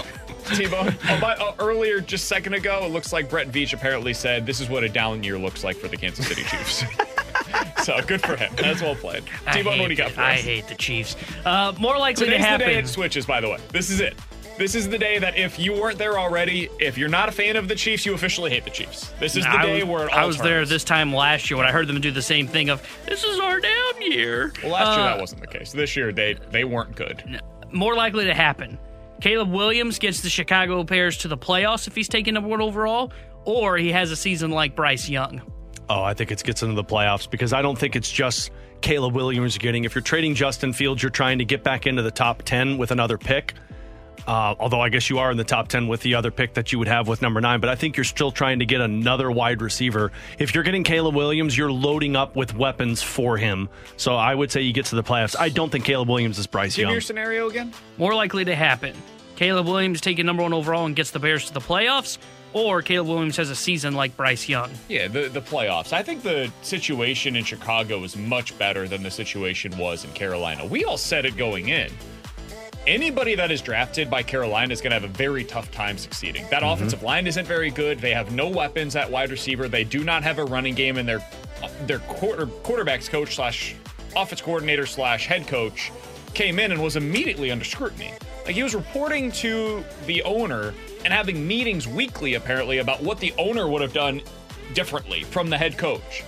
Yo, you hired this guy to coach the team. Allow him to go do his job, and if he doesn't do it well, fire him. But you don't need to be giving him your ideas of what he should be. You're the owner, man. Step back. Let your football people be the football people. I, I think Chicago could absolutely make the playoffs this year. Yeah. It wouldn't surprise me at all. I mean, look at the NFC. It's wide open. So yeah, I, I just have this playoffs. weird tinfoil feel that they're going to select Caleb Williams. Some team's going to be dumb enough to give up a package for Justin Fields that gives the Bears the opportunity to trade whatever they get in number nine to get to number four and get also Marvin Harrison Jr. Here's a fun one for you then. More likely to happen, more likely to get their team to the playoffs first. Caleb Williams or Jayden Daniels? Where do we think Jayden Daniels is going? I think he goes to Washington. Is that? Oh no, Washington. Washington's two. I think they're going to take two. Drake They probably take Drake Maye. So you're probably Three would thinking be New England? Uh, I think Caleb Williams. Yeah, I, think Caleb Chicago's Williams. actually a pretty good spot. I think people are underestimating how good of a situation this is for them. Now, Mm-hmm. it's a tough division, but I think it's a pretty good landing spot, all things considered. They had a decent defense this past season. You've got a number one wide receiver. You've got a decent running game. That offensive line has vastly improved from what it was previously. If Caleb Williams is as good as everybody thinks he is, and that's the biggest question to me, I, I think they could win nine, ten games next year. I'm kind of with you. I, I would say Caleb Williams, but it's not even so much that I'm convinced it's a good spot because I'm still skeptical of that. It's more of, okay, it's either AFC in New England or it's NFC. Well, which conference sucks? It's the NFC. So I would say that would be why I believe that. Chris Kerber, voice of the Blues, coming up next here on 101 ESPN. We're right back to the BK and Ferrario podcast, presented by Dobbs Tire and Auto Centers on 101 ESPN. Bring out the Zamboni! It's time for Curbside with the voice of the blues, Chris Kerber. Brought to you by Scott Lee Heating Company, a proud Mitsubishi Electric Elite contractor.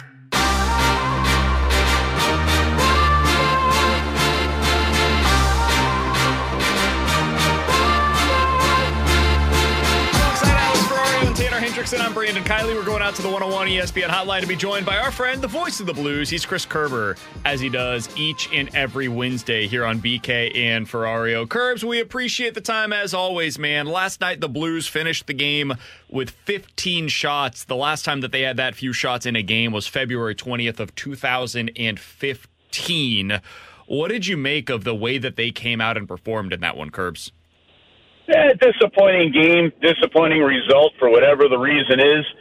That that was going to be the way I looked at it, a very difficult game to win anyway, considering you know what Toronto had gone through most recently, um, and to do so and to beat Toronto with the way they they can score, you've really got to have. Uh, you've got to have close to your A game. They are that good of a team, and that wasn't close to their A game. I mean that that fourth line of Sundqvist, Toropchenko and Walker I thought was fantastic, and that was really about it for the St. Louis Blues. So a disappointing one. So, you know, in the micro, you're frustrated with that loss. In the macro, it's a good two and one road trip, and you come back at it and see what you can do against McDavid tomorrow night. And they're in a playoff spot still, Curbs. Now, the tough part is you do have Seattle, who's playing better as of late, Calgary, Nashville, that are all kind of chomping at your heels for that playoff spot. I know Doug Armstrong, I know Tim Taylor, I know Al MacInnis were on this three game road trip. Where do you feel like the pulse of this team is at with Doug Armstrong? Well, Peter Chiarelli was on it as well, and, and part of the reason was is there was a there was a junior tournament, a Four Nations tournament uh, that a lot of teams were at. So, like when we went into when we went into Montreal, you know, Neil Komodowski, who a local guy who sco- who scouts for Vancouver, was in Montreal. Alex Brooks, who scouts for the Blackhawks, he was in Montreal. Uh, you know, there so there were a lot of scouts on on this last trip. To your point in question, Alex, uh, I would say you know, if you want to play the role of general manager or you want to try to put yourself in Doug Armstrong's shoes here, what I would suggest you do is kind of always keep in mind big picture and where you're at. Like that's now two stinkers in the last four games, right? Mm-hmm. Uh, you know, even though even though you're separated by those ten uh, those ten days, you know, you, you look at certain aspects of the team, and you know you're seeing some positives in Toropchenko and Neighbours, and Robert Thomas is having a good year. You know, but uh, some of the veterans, I I don't think you're seeing some some really good consistent play out of, you know, on a regular basis. And so, how do you move? Who do you move? What types of changes do you do? That all I'm not exactly sure, but I but I think I think Doug's probably looking at this realistically like this is right where I thought the team could be. Battling for a playoff spot down the stretch. And knowing that he's got another year of examples of how things are going to look and uh, and and he'll go from there. Now, the challenge, guys, as we're I think we're 11 games away from the trade deadline. Yeah, guys, to, to me, the challenge is really going to be look at any move, and Cap Friendly's pretty close to things. And like depending on the moves that you can make or would make, or what other teams could go, you know, how much does it make your team better, worse, or whatever in a certain scenario? And there's a lot of teams that really don't have much cap space this year. So that that's going to dictate a ton here. To that point, Curbs, you know, at the beginning of the season, uh, I feel like the narrative was, you know, well, maybe there's not a lot of interest for the players that are on the Blues roster around the National Hockey League. Now that they've won seven of their last nine games, do you feel like there might be more interest in players on the Blues team? Yeah, you know what? When you look at how this season has gone, the cap is going to go up. I think that there actually could be some legit interest in, frankly, a lot of guys. Um, you know, you've got you've got some defensemen that now have after this year it'll be three years left at at reasonable deals around six point five. Um, and, and when you look at what you can get, you know, for, for that in the free agent market, these guys look a little bit like bargains. Um, on on the flip side, uh, you know, you you've got you've got forwards that have some some national uh, some Stanley Cup championship experience now with just a couple years left. Like I do believe that there are some hockey deals to be made. You just don't see too many of those from a trade deadline standpoint. So, um, you, you know, like, like I heard you guys just talking. I'm, I'm with you on the Jordan Binnington thing. I don't know if we're all going to be right on that, but I hope we are because I agree with what you guys were saying. There's just there's teams that are looking for defense. There's teams that are looking for forwards, and there's teams that are looking for goaltending. And you know the one thing the Blues have all of some of all of that. Now they don't have enough to be a Stanley Cup contender at the moment, but they've got some of all of it. So I, I got to think that Doug's uh, phone is going to be ringing for some things. Curbs, final question that I had in that regard, and this is something that we talked about a little bit earlier today as well, is the possibility of going out of this year's deadline and, and acquiring something that is essentially a starting point for your offseason, where you're not getting a one year rental to just help you for this potential playoff run. That doesn't really make sense given where the Blues are at. But going out and getting a player, maybe it's a Jakob Chychrun, maybe it ends up being a Noah Hanifin that you re-sign this offseason. Maybe it ends up being a young player like Robertson, who we saw last night, that is here for the next three to five years and is a part of the next core group of players. Is that something you could see Doug Armstrong being interested in, in this, at this year's deadline? Yeah, Brandon, I think that that's what he is looking for. I, I don't think his philosophy this year has changed much from what it was last year, which is if we can find a uh, uh it, it, we being him. If, if he says, "Look, if I if I can find a, a player that's in that 24 to 27 range with term on his contract that can be part of a young core, you know, centered around Kyrou, Thomas, Neighbours, you know, the guys coming in next year, the Parayko, the Binnington, the Hofer, that kind of stuff, uh, the Kessels. That, that that's what he's looking for. Now, the one thing that I think could facilitate that is, like I said, some teams are going to have to go dollars in, dollars out. You know, so depending on what you're getting, depending on, on what you're getting back, you know, very few teams that are in the thick of it, no matter the sport, do they like to subtract from their roster. But if some teams think that there can be an upgrade, maybe they have to. So, yeah, I see them looking for that kind of for for that type of player. Sometimes those guys are hard to find at the at the trade deadline, but that that is the direction that this that this team is going. I and look, the other thing I I could see them, I could see them acquiring maybe somebody that uh, you know, I, I could see the Blues acquiring some something that uh, take, taking somebody whose expiring contract is this year just to let him go and be a free agent, right? Mm-hmm. Something that could free up cap space for the St. Louis Blues over the next couple of years, which I think is important too. So, well, one thing to keep in mind, guys, and, and I know we'll talk a lot about this more as, as the trade get, deadline gets even closer. There are some philosophies with general managers where cap space can be as good as a player because it gives you the freedom to make decisions. So I think part of the structure of what the Blues would be doing right now is seeing if they can probably find a little more cap space to maneuver things moving forward. Real quick, Curb, sorry to throw all the, the, trade questions at you, but I am curious. You know, uh, of course, they got the 10th overall pick this last offseason in the draft. They took Dalibor Dvorsky. Do you think a first round draft pick for this year or the next couple of years is still that important to Doug Armstrong like it was last year?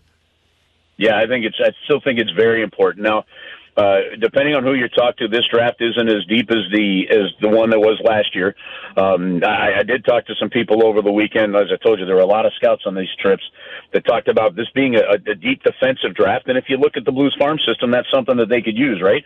Is defensemen. They've got a first round pick. They've got two second round picks. They've got two third round picks. Uh, I, I believe they're pretty confident that you know three out of the top sixty that they can get what they're looking for. But yeah, if look, if somebody steps up and is willing to offer you another first round pick, uh, you are still in a retool mode where that, that could be very valuable, I think, and, and, would definitely steer some of the conversations. Hey, Curbs, we appreciate the time, man. Enjoy yourself tomorrow night. Another fun one. Blues versus the Maple Leafs last night, Blues versus the Oilers tomorrow. A lot of star power over the last couple of games against St. Louis. We'll talk with you again next week, my man. All right, guys. Have an awesome rest of the week. See you, That's Chris Kerber, voice of the Blues here on 101 ESPN, joining us as he does each and every Wednesday. Coming up next, we'll give you a chance to score a pair of tickets to see Luke Bryan, and we'll wrap this thing up with a BK and Ferrario rewind here on 101 ESPN. We're right back to the BK and Ferrario podcast, presented by Dobbs Tire and Auto Centers on 101 ESPN. Let's run it back with a daily rewind on BK and Ferrario. Brought to you by Gloria Loom, your home sold guaranteed realty. Selling your home begins at gloriahasthebuyers.com.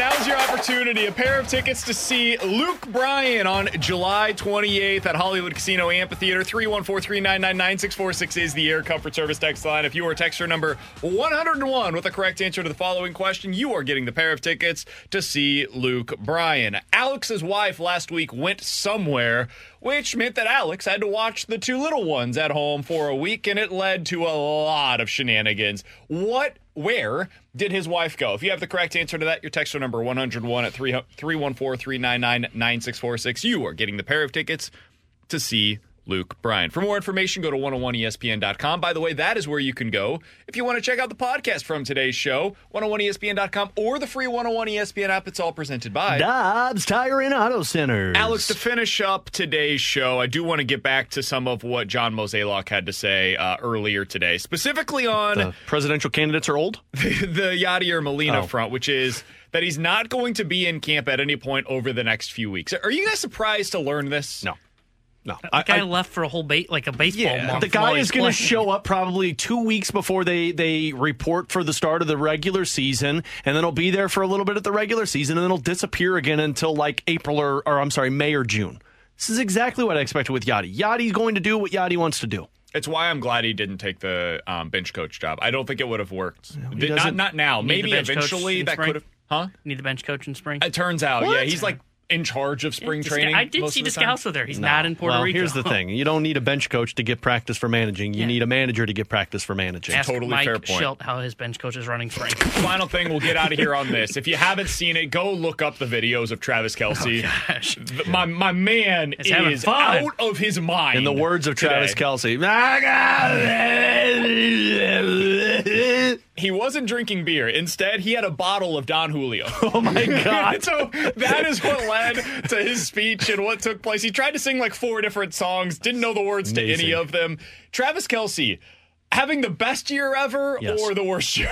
best year ever. He is going to be the man of the year 2024. Best year ever. Chiefs becoming more liked or more hated today? Oh, I, I love them even more I think after more that. hated, but I think I love Travis Kelce more. Travis Kelce is my spirit animal. I feel like this is the parade that like normally would send people in the other direction. Might have actually There gotten was a people goat. to like them. There was a naked man with Hennessy and some man blurring words. Fast lane's next. We'll be back tomorrow. Da da da da! Yachty's here. You've been listening to the BK and Ferrario podcast, presented by Dobbs Tire and Auto Centers on 101 ESPN.